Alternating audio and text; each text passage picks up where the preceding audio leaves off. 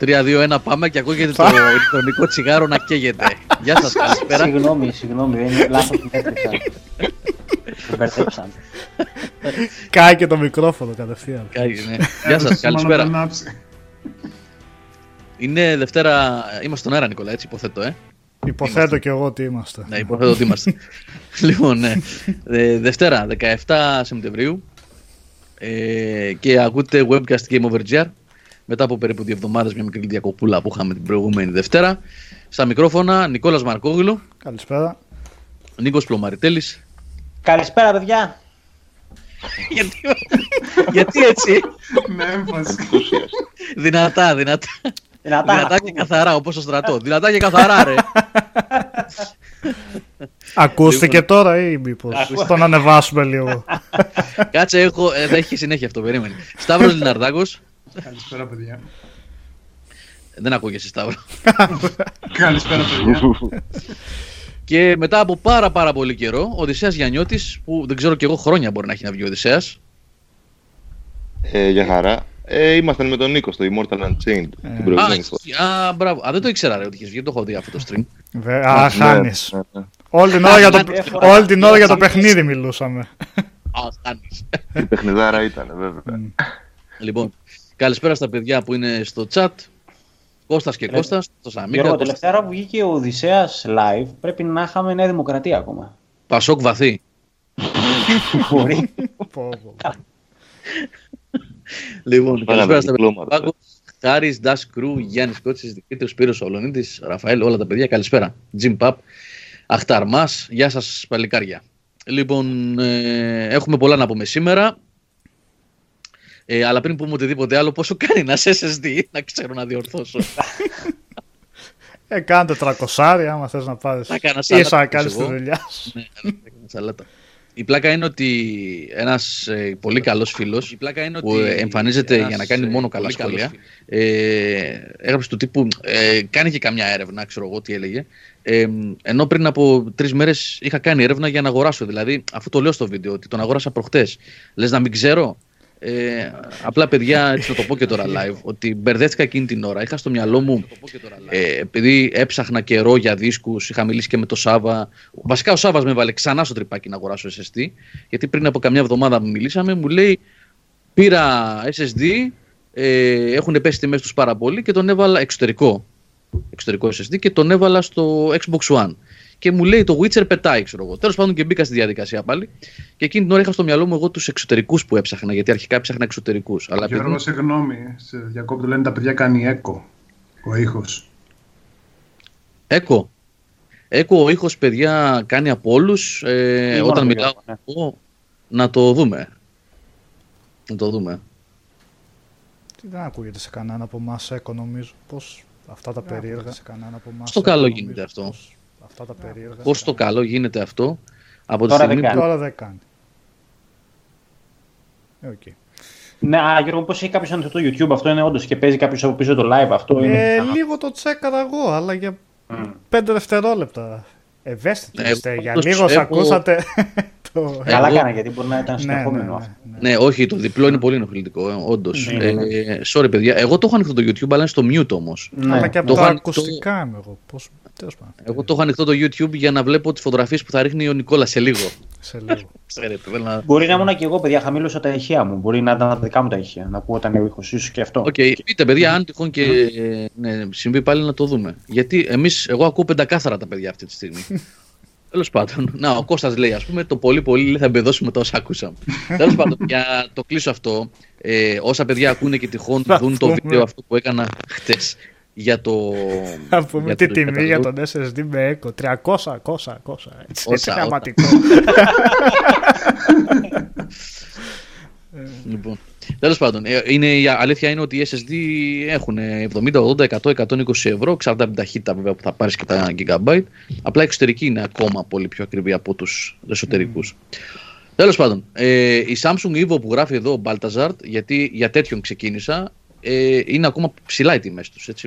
Είναι μάλλον πιο ψηλά από τους υπόλοιπους. Πώς έχουν, Γιώργο, η Evo η εξωτερική; Οι Evo έχουν περίπου ένα πεντάρικο ίσως και παραπάνω ε, πιο ψηλά από όλους τους υπόλοιπους. Σύνολο δηλαδή και σε gigabyte; ο 500 που κοίταξα Mm. έκανε. Τώρα να μην πω πάλι λάθος και με κοροϊδεύουν. Νομίζω ένα 200, 250, κάπου Μμμ. εκεί.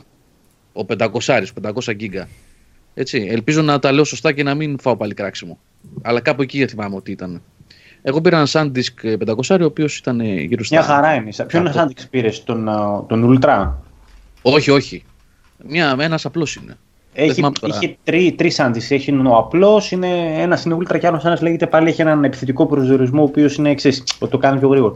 Είναι μια χαρά η Sandisk. Δεν θα Δεν έχεις. θυμάμαι, δεν θυμάμαι ρε, Σιγά. θα σε γελάσω. Πάντως, ε, παιδιά, τα αποτελέσματα είναι πραγματικά είναι τρελά έτσι, η διαφορά. Και μου γράψανε κιόλας παιδιά ότι αν τον πατήσεις επάνω στην κονσόλα, ε, σαν εσωτερικό, τον βάλεις μέσα δηλαδή, πηγαίνει ακόμα καλύτερα. Δηλαδή ότι χάνει από το καλώδιο του USB κάποια ταχύτητα. Ε, ειδικά εγώ τώρα που παίζω Destiny το τελευταίο, πόσο, μια εβδομάδα είναι που παίζω πολύ Destiny 2 ε, και λόγω Τι του στυλ που παίζεις; κάναμε με τα παιδιά. Ναι, παίζω ρε. πολύ. Τι θες. Παίζω πολύ, ναι. Όχι ότι έχει αλλάξει τίποτα. Ούτε Να, μπορώ να μας πεις γι' αυτό μετά. Ο, μα θα σας πω ότι μπορώ να πω από... Σκοτώνονται κάτι γάτες έξω. Ναι. Μπορεί και να πέσε κάτω η γάτα κιόλας. Ακούστηκε ένα γκντουπ και ένα μάο. Τσακίστηκε. Ξέρει, γράφει. λοιπόν, ε, ετοιμάζει ο Θάνος ένα, από ό,τι μου έχει πει, κολοσιαίο review, που μάλλον θα βγει αύριο αν όλα πάνε καλά. Αλλά εντάξει, κάποια πράγματα μπορώ να σας πω κι εγώ. Γιατί τώρα κοντεύω να τελειώσω και το Forsaken. Ε, το οποίο, γιατί εγώ Οδυσσέα δεν είχα παίξει τα προηγούμενα δύο DLC. Το άφησα επίτηδες Α. για να τα πάω πακέτο. Ε, μ, ε, και έφαγα περίπου τρεις ώρες για το Osiris, άλλο ένα τρίωρο. Να το σου πω, άρχισε ο Νικόλας. Άρχισε. Προθερμένο, με άργησα λίγο. αλλά- ναι, τρεις ώρες για το, για το Warmind και λίγο παραπάνω. Το Warmind είναι λίγο μεγαλύτερο.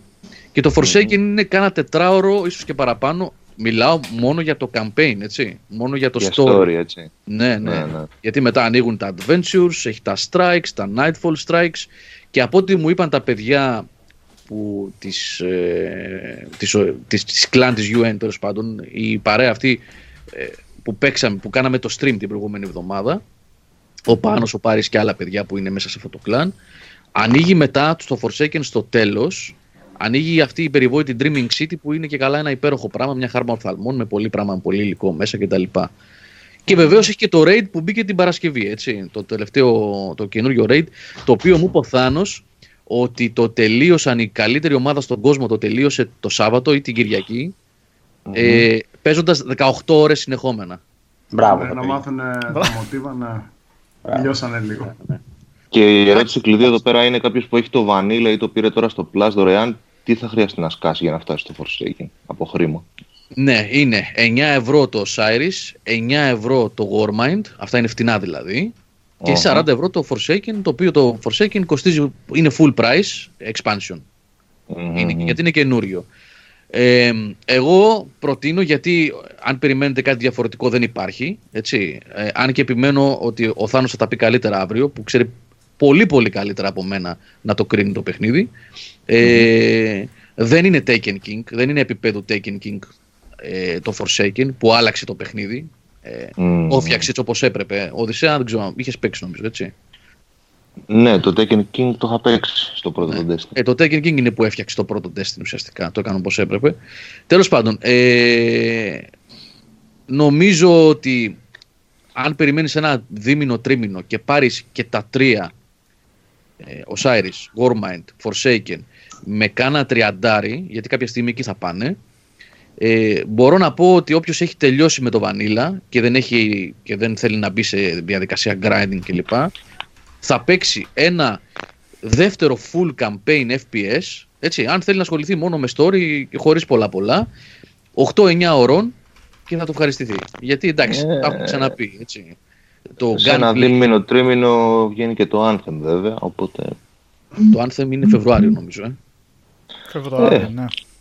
εντάξει, κοντά είναι.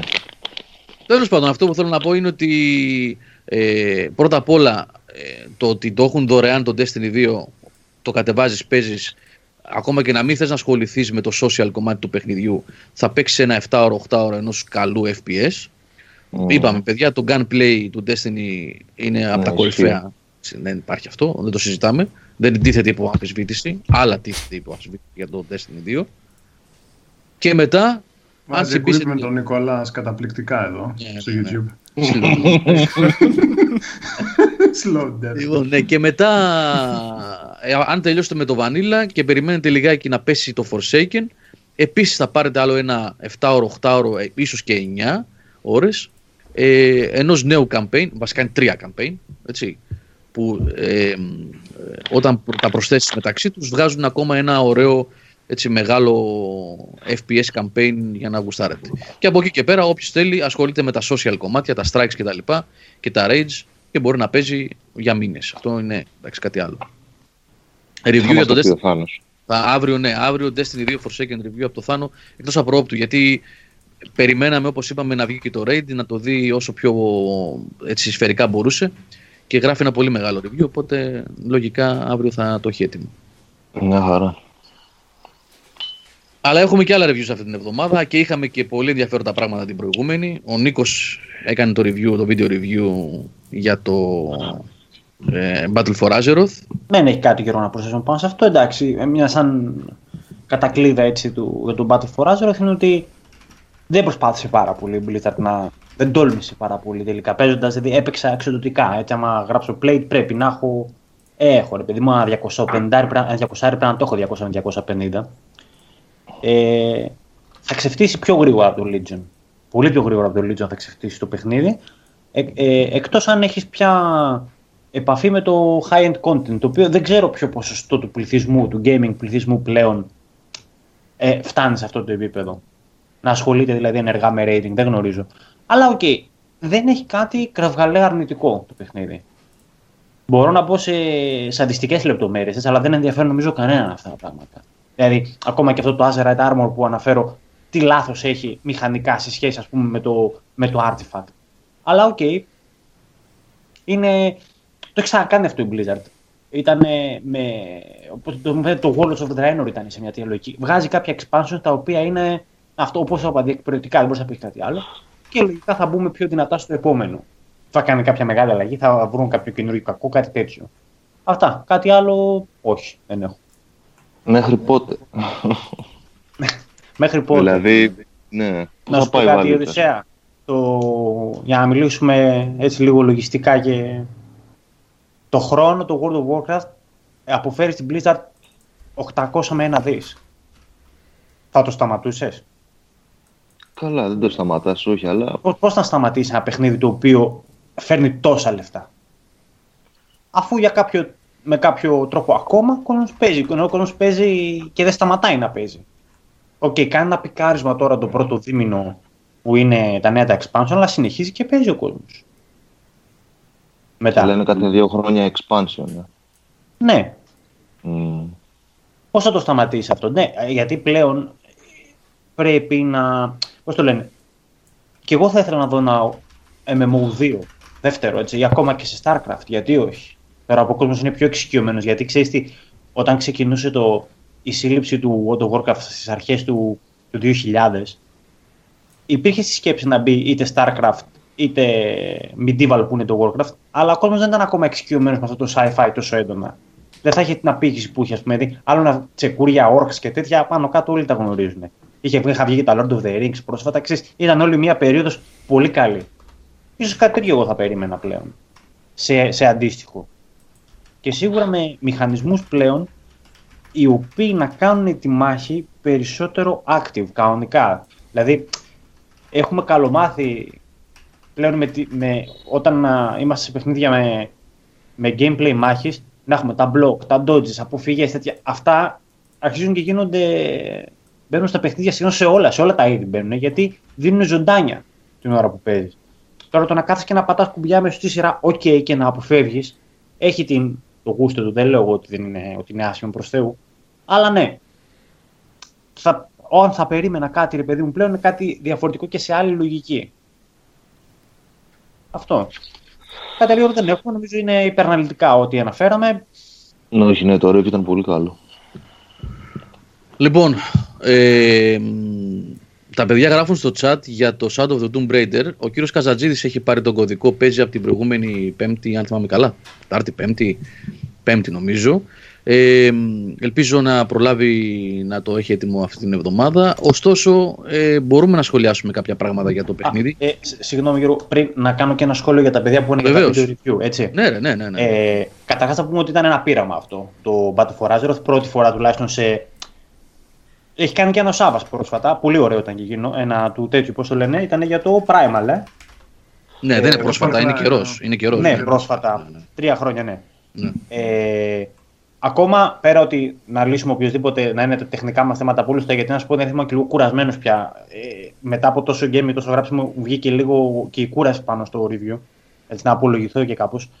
Ε, πρέπει να βρεις και μία φόρμα. Ο- Το να λες, κάνε video review, δεν μπορείς να γράφεις τέτοια πράγματα στο κείμενο, το οποίο κείμενο δεν πρέπει να σταματήσει, διότι είναι, πώς το λένε, η ραχοκοκαλιά του site. Δεν μπορούμε να σταματήσουμε να γράφουμε κείμενα. Και να παίρνεις όπως είναι τα κείμενα και να τα μεταφέρεις στο video review. Γιατί υπάρχουν πράγματα τα οποία όταν τα δεις γραπτά είναι γλαφυρά και ωραία, και όταν τα πεις προφορικά ακούγεσαι ελαφρώς γελίος. Δεν είναι. δεν- θέλει. Είναι, είναι δύσκολο αυτό το πράγμα. Δηλαδή, που είπε ο Τζόρτζι Τάκης να κάνεις τα μεγάλα παιχνίδια video review. Θέλει άλλο κείμενο.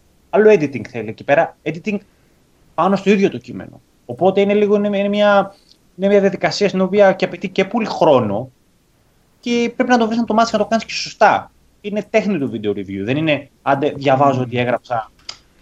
Ακόμα και αν το διαβάσεις και σωστά και, και πώς το λένε, και η άρθρωσή σου και να τονίσεις σωστά τι λέξεις ή τα σημεία στίξη που έχει ο γραπτός λόγος να τα μεταφέρεις σωστά. Ε, θέλει να είναι πολύ πιο, πιο συγκεντρωμένη η πληροφορία που θα δώσεις. Άλλο, σ- γιατί, να, να, να πω την αλήθεια, άμα δεις, έχω δει κάτι video review τα οποία κρατάνε 30-35 λεπτά, εγώ δεν τα αντέχω. Είναι too much. Μμμ. Ναι, Κουράζουν. προτιμώ να διαβάσω ένα κείμενο, έτσι, αναλυτικό, το μπορώ να διαβάσω σελίδες. σελίδες. Είναι λίγο, παιδιά, πρέπει να βρεις μια χρυσή τομή. Αυτό. Ε, Γιώργο, και στο- Δεν ξέρω αν θέλετε να προσθέσετε κάτι άλλο πάνω σε αυτό. Στο- Απλά Είναι... δα- Δεν θα το αφήσουμε όμως. Δηλαδή θα το ψάχνουμε να το κυνηγήσουμε λίγο παραπάνω. Ε, καλά, νομίζω τα παιδιά βλέπουν ότι την ψάχνουμε γύρω-γύρω με τα βιντεάκια όσο μπορούμε. Εντάξει, με τα εργαλεία που έχουμε, τα πενιχρά και με τις γνώσεις της πενιχρές που έχουμε επίσης. Το σίγουρο Ε, είναι ότι θα αυτό, αν όποτε κάνουμε βίντεο, αυτό πάντα θα παραμείνει στο site, πιστεύω, ως εξτρά. Το κύριο πάντα θα είναι το κείμενο, γιατί Ε, αυτό είναι δεδομένο. Το έχουμε πει και άλλες φορές. η, η ανάλυση μεγάλη και αυτά, μ, θεωρώ ότι μόνο από κείμενο μπορεί να γίνει. Και το βίντεο βέβαια φυσικά έχει τη χάρη του, γιατί έχεις να βλέπεις και το παιχνίδι ταυτόχρονα πώς είναι, αλλά για να μπεις σε βάθος σε ένα παιχνίδι νομίζω βγαίνει πιο, πιο Στο βίντεο είναι πιο δύσκολο, Ναι. Νικόλα. Ειδικά ένα RPG τώρα κάτι θα ξεχάσεις, ενώ στο κείμενο θα θυμηθείς να γράψεις Ναι, είναι παραπάνω, αυτό, επεκταθεί. θα εξαρτάται, κάνεις. εξαρτάται και το παιχνίδι σίγουρα. Α- αλλά μπαίνει, μπαίνει μια εργασία πάνω, δηλαδή. Στα έχουμε πει και άλλες φορές ότι το review, πριν αυτό το review δεν είναι πετάω δεκαράδες κείμενο. Έχει μια δουλειά η οποία μπορεί να φτάσει και στο 8ωρο και στο 10ωρο. Και άλλος τόσο είναι το video review. Είναι, είναι πλέον και ο όγκος όγκος δουλειάς πολύ. Mm. Καταλαβαίνετε τι εννοώ έτσι. Το- το- δεν, δεν είναι πάντα εύκολο να το κάνεις. Είναι σίγουρα. Είναι διπλάσια δουλειά μπορεί να είναι γενικά. Mm. Όχι, όχι μπορεί. Το είναι ακριβώς. σίγουρα. Αλλά- Μπορεί και παραπάνω. Ναι. αν βρούμε μια φόρμα η οποία να καλύπτει, εντάξει, το κείμενο το γραπτό πιστεύω ότι είναι μια χαρά τα review μας τα, τα γραπτά. Να μπορέσουμε να το δουλέψουμε και δεν θα δεν υπάρχει πρόβλημα. Θα το προσπαθήσουμε ξανά σίγουρα. Ε, εμείς γι' αυτό τώρα τελευταία, το, τώρα τελευταία, το τελευταίο εξάμεινο σχεδόν, ε, έχουμε εστιάσει κιόλας και ε, αρκετά στα streams για να ε, καλύψουμε με έναν, με έναν τέτοιο τρόπο τέλος πάντων την αδυναμία αυτή της εικόνας ώστε να μπορείτε να βλέπετε κάποια από τα σημαντικότερα παιχνίδια της, της νέας κυκλοφορίας δηλαδή κυρίως όταν υπάρχουν αυτές ε, να, το, να υπάρχει και το οπτικό του πράγματος δηλαδή πέρα από το review Αυτό, ε, ναι. ναι. Οπότε Πιο- να βοηθάει, πιο ωραίο. ναι, ναι, βοηθάει και αυτό. Δηλαδή το γεγονός ας πούμε ότι ο Νικόλας ε, παρόλο που το κείμενο για το Shadow of the Tomb Raider για παράδειγμα το έχει πάρει ο Σάβας ε, το γεγονός ότι ο Νικόλας έτυχε να το αγοράσει ο ίδιος και να ε, μπει στη διαδικασία να κάνει stream την Παρασκευή ήταν πολύ ωραίο γιατί είδαμε το παιχνίδι Μμμ. την ημέρα που κυκλοφόρησε πήραμε μια γεύση από αυτό ας πούμε. Τέλος πάντων, εντάξει, είναι, όλα χρήσιμα είναι, όλα καλά είναι. Ε, προσπαθείς να βρεις τη χρυσή τομή για να προσφέρεις το καλύτερο δυνατό.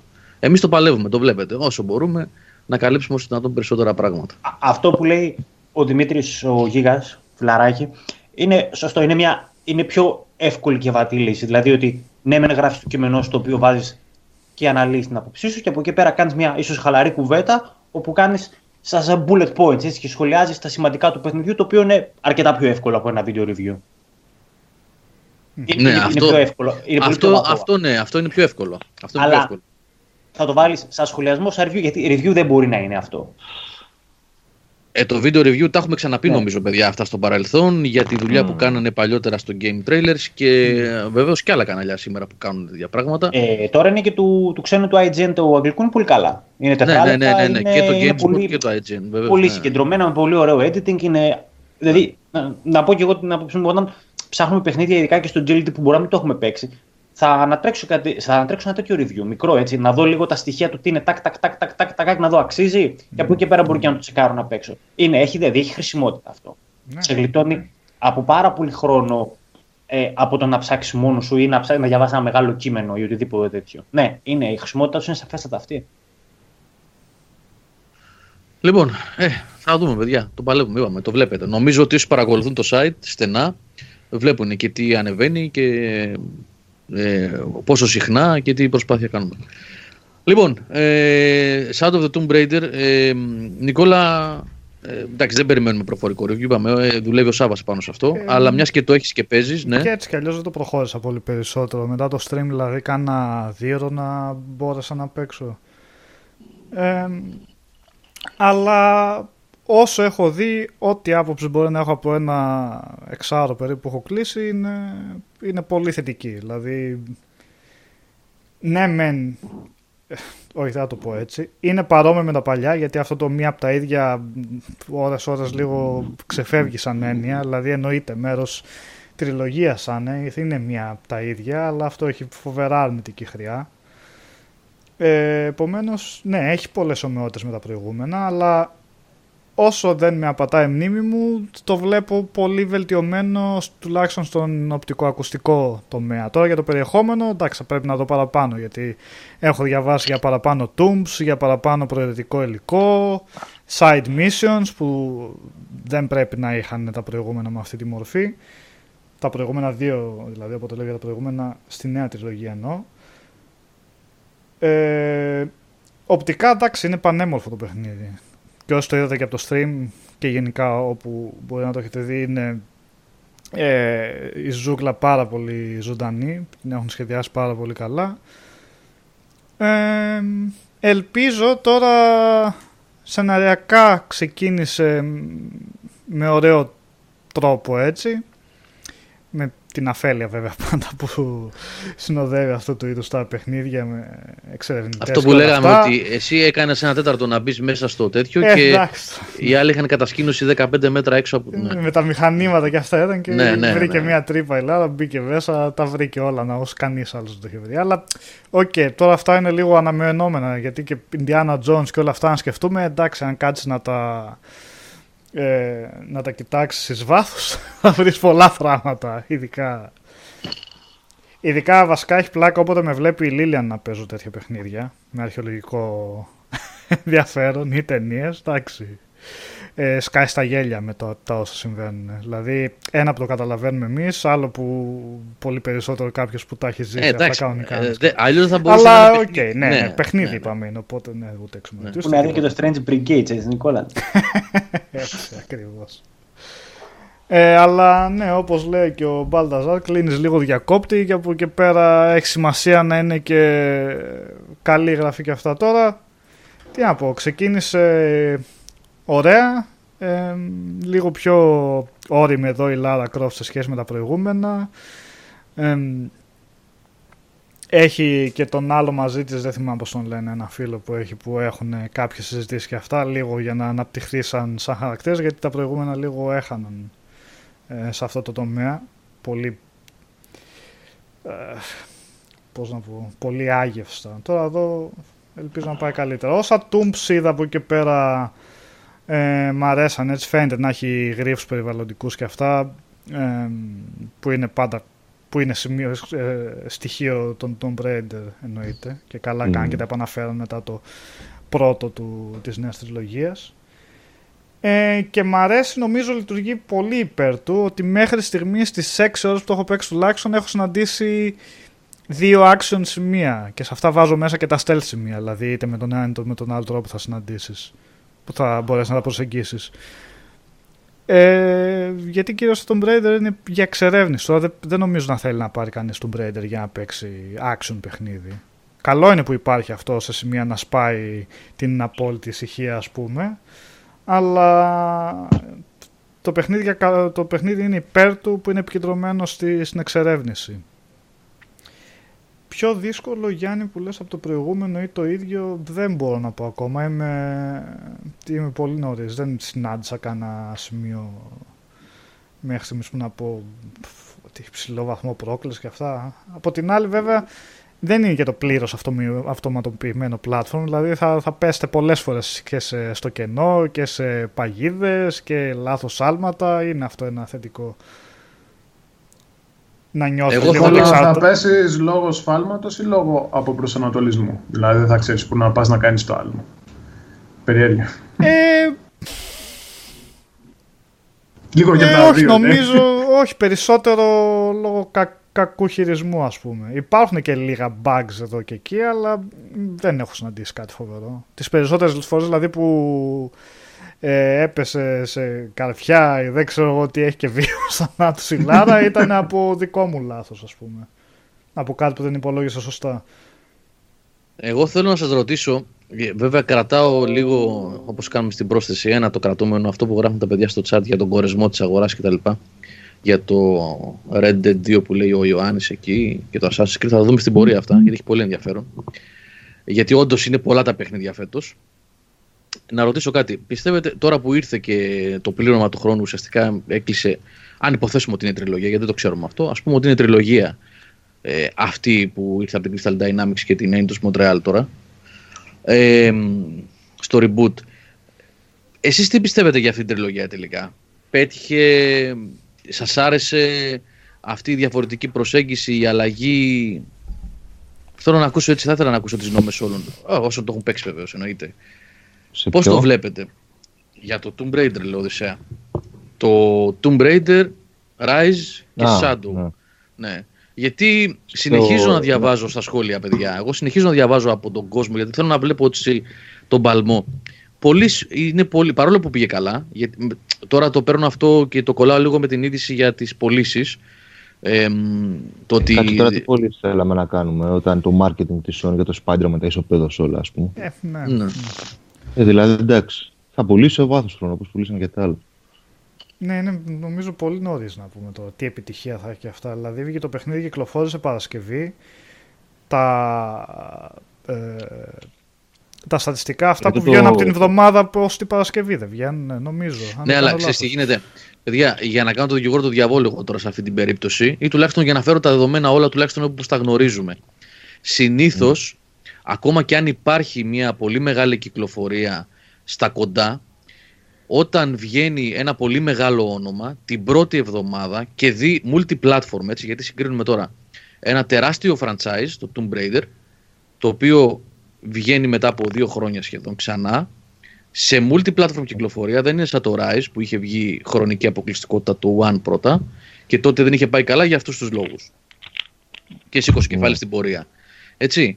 Ε, και δεν κατάφερε να περάσει ένα παιχνίδι που είναι αποκλειστικό, δηλαδή κυκλοφορεί μόνο για το PS4 και έχει κυκλοφορήσει 10 μέρες πίσω, μια εβδομάδα πίσω. Οπότε γι' ναι, αυτό ίσως...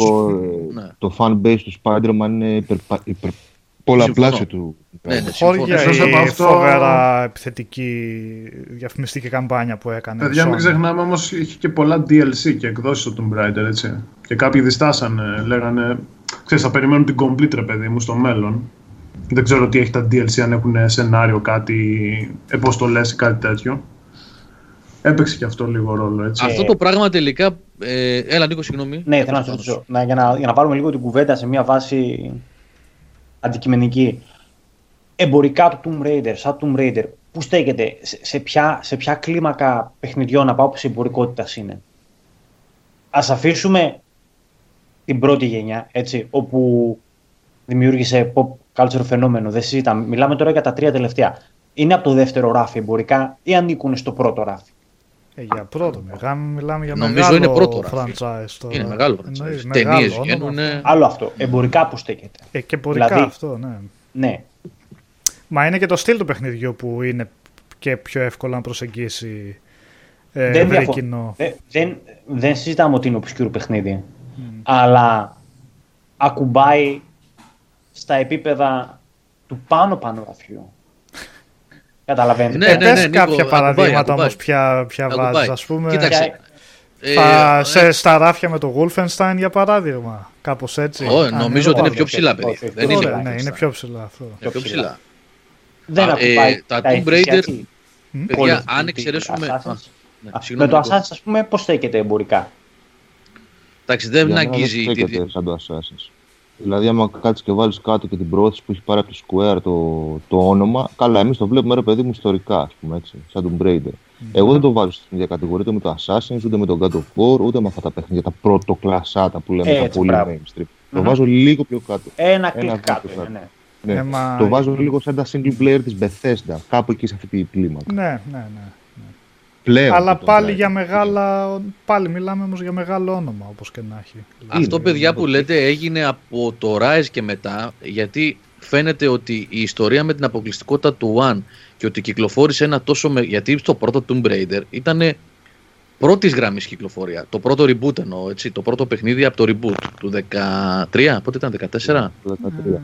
13. 13. Αυτό ήταν πρώτης γραμμής κανονικό τύπου ε, ρίξτε μια ματιά στις ειδήσεις που βγαίναν τότε και στα trailers. Ήταν επίπεδου ε, δημοφιλία εννοώ. Επίπεδου, έτσι, God of War έτσι, και τέτοια πράγματα. τόσο δυνατό όνομα ήταν. Νομίζω ότι έχασε αρκετά από την ιστορία με την αποκλειστικότητα στο One και τις χαμηλές πωλήσεις που σημείωσε τότε και ίσως αυτό να, το, να την κυνηγάει ακόμα. Έτσι, αυτό που λέει ο Οδυσσέας τώρα ενδεχομένως να το εκλαμβάνει πολλοί κόσμος να το, να, το, να, να το νιώθει ότι δεν είναι Assassins, δεν είναι God of War, δεν είναι Spider-Man αλλά είναι ένα κλικ μια σκάλα κάτω ας πούμε ε, πλέον τα Tomb Raider. Ε, είναι κουρασμένο το franchise; Είναι πολύ νέα τριλογία, στη νέα τριλογία μια ανανέωση, γερή ανανέωση τι Τώρα Πώς ικανοποίησε παλιούς φανς ή όχι είναι άλλο θέμα, αλλά σίγουρα έκανε κάτι διαφορετικό για να, νεώ, για να ανανεώσει το, το ενδιαφέρον. Εγώ είμαι πολύ περίεργο για το Σάντο να δω πώς θα παίζει. Πολύ περίεργο. Και περιμένω review να διαβάσω από το Σάββατο βασικά, να ακούσω και περισσότερες γνώμες, να δω αν αξίζει να το πάρω τώρα, όχι όταν θα πέσει η τιμή του. Δηλαδή θα μου κάνει, θα, θα, είναι για μένα, ας πούμε, που έχω πέσει και τα προηγούμενα δύο, mm-hmm θα είναι μεγάλο έναυσμα να μου πει: Ξέρεις, ρε φίλε, δεν θα έχεις πολλές αρένες που θα σκάνε τύπου που θα γίνεται χαμό, ξέρω εγώ. είναι λίγο πιο lower. Το φαίνεται ότι το έχουν κόψει αυτό σίγουρα. το έχουν ελαττώσει, όχι το έχουν κόψει. Ναι, αυτό το λέει πολλοί κόσμος ότι, που έχει παίξει, ότι ακούσαν το κοινό και ότι ε, φαίνεται να έχουν εστιάσει περισσότερο προς την εξερεύνηση και το puzzling ε, παρά στη Ένα triple A παιχνίδι σε αυτό το στυλ θα μου άρεσε να το παίξω, πούμε, που να μην είναι full action. Έτσι. Α πούμε το Spider-Man που παίξα πιο πριν. Ήταν τρελό, είχε τρελό ρυθμό. Έτσι. Δηλαδή το παιχνίδι mm. πήγαινε, έτρεχε νεράκια στα μάτια. Mm. Κάνανε φανταστική δουλειά. Τώρα να, να ακολουθήσει ένα παιχνίδι ας πούμε σαν το Shadow of Tomb Raider που είναι πιο stealth, λίγο πιο χαλαρός ρυθμός, πιο εξερεύνηση, να δεις κάτι διαφορετικό δεν είναι κακή αλλαγή ας πούμε. Mm. Μέχρι να σκάσουν τα, τα open world του, του Οκτωβρίου. Mm-hmm. Συμφωνώ. Εμένα, εγώ, εμένα μου άρεσαν και τα προηγούμενα δύο. Τα ευχαριστήθηκα mm, πάρα πολύ. Ναι. Και εμένα μου άρεσε επίσης το ότι το, το God of War σε πολύ μεγάλο βαθμό πήρε ιδέες και δομή από το Tomb Raider και από το Rise. Mm-hmm. Έτσι. Και τις ε, πήγες με τον δικό του τρόπο τέλος πάντων βέβαια, τις εφάρμοσε. Αλλά εμένα μου άρεσαν τα παιχνίδια αυτά. Ε, υπάρχει πολλοί κόσμος που το μου ξαναπεί αυτό πολλές φορές. Έχω διαβάσει σχόλια από πάρα πολλά παιδιά που ούτε να τα βλέπουν δεν θέλουν, γιατί τα θεωρούν πολύ ξένα σε σχέση με τον παρελθόν της σειράς. Εντάξει, αντιλαμβάνεστε ότι οι εποχές αλλάζουν και πρέπει να αλλάζουν, ε, να προσαρμόζονται. Καλά, εντάξει. Ναι. Προφανώς. Ε, και κάποια πράγματα να εξελίσσονται καμιά φορά. Ε, ναι. ναι. ναι. Βασίλη, τύπου, σε σύγκριση με Tomb Raider με Uncharted το θεωρώ λίγο αδικία για μένα. Τα Uncharted προσωπικά είναι πολύ top παιχνίδια, πολύ πάνω. Ε, και τα δύο ποιοτικές, ε, πολύ ποιοτικές εμπειρίες, αλλά δεν ξέρω. Η Naughty Dog έχει ένα ταλέντο, ένα κλικ παραπάνω νομίζω. Εντάξει, εγώ νομίζω κιόλας ότι παρόλο που μπορούν να γίνουν συγκρίσεις, ότι είναι συγγενικά τα παιχνίδια, ε, έχουν άλλο χαρακτήρα. Έτσι. Mm. Τα Uncharted είναι Hollywood Indiana Jones με χιούμορ, με ιστορίες, με, με, τέτοια, με τέτοιο concept. YOLO, τελείως. ναι, αυτό, YOLO, έτσι, μπράβο. Μια, μια λέξη λοιπόν. Ε, τα Tomb Raider έχουν ένα πιο σοβαρό Ένα ύφος. πιο βα- Ναι, πλέον, ναι. έτσι. Αυτό που λέει ο Κώστας βέβαια, Ε, εγώ κάνουμε. συμφωνώ. Μ; Ναι, Ναι. Ότι προτιμώ το τόξο της Λάρα από το νεροπίστολο του Νέιθαν. εντάξει. ναι, εντάξει. Ναι. Είμαι από τους Το λίγους τόξο που της Λάρα δεν είναι- με πειράζει. Α, πες, πες. Όχι, δουλεύει πολύ καλά. Ναι. Είναι από τα καλύτερα τόξα που έχω δοκιμάσει σε video game. Ε, στα Tomb Raider, νομίζω το καλύτερο. Ε, μαζί με το Destiny 2 τώρα. Μπορώ να πω το Destiny. Κάνα τρομερή δουλειά στο Μμ. Destiny 2. Τρομερή δουλειά. Σε αυτό το τομέα. Καμένος το Uncharted λες είναι αρκετά πιο action παιχνίδι και είναι, αλλά όχι το 4. Το 4 το πήγαν εντελώς στην άλλη πλευρά, δεν ξέρω αν το έχεις παίξει. Αλλά αλλάξαν εντελώς το ρυθμό να πηγαίνει πιο πολύ στην εξερεύνηση και πολύ λιγότερο στο πιστολίδι. Ε, και εκεί λειτουργήσε θετικά αυτή η αλλαγή.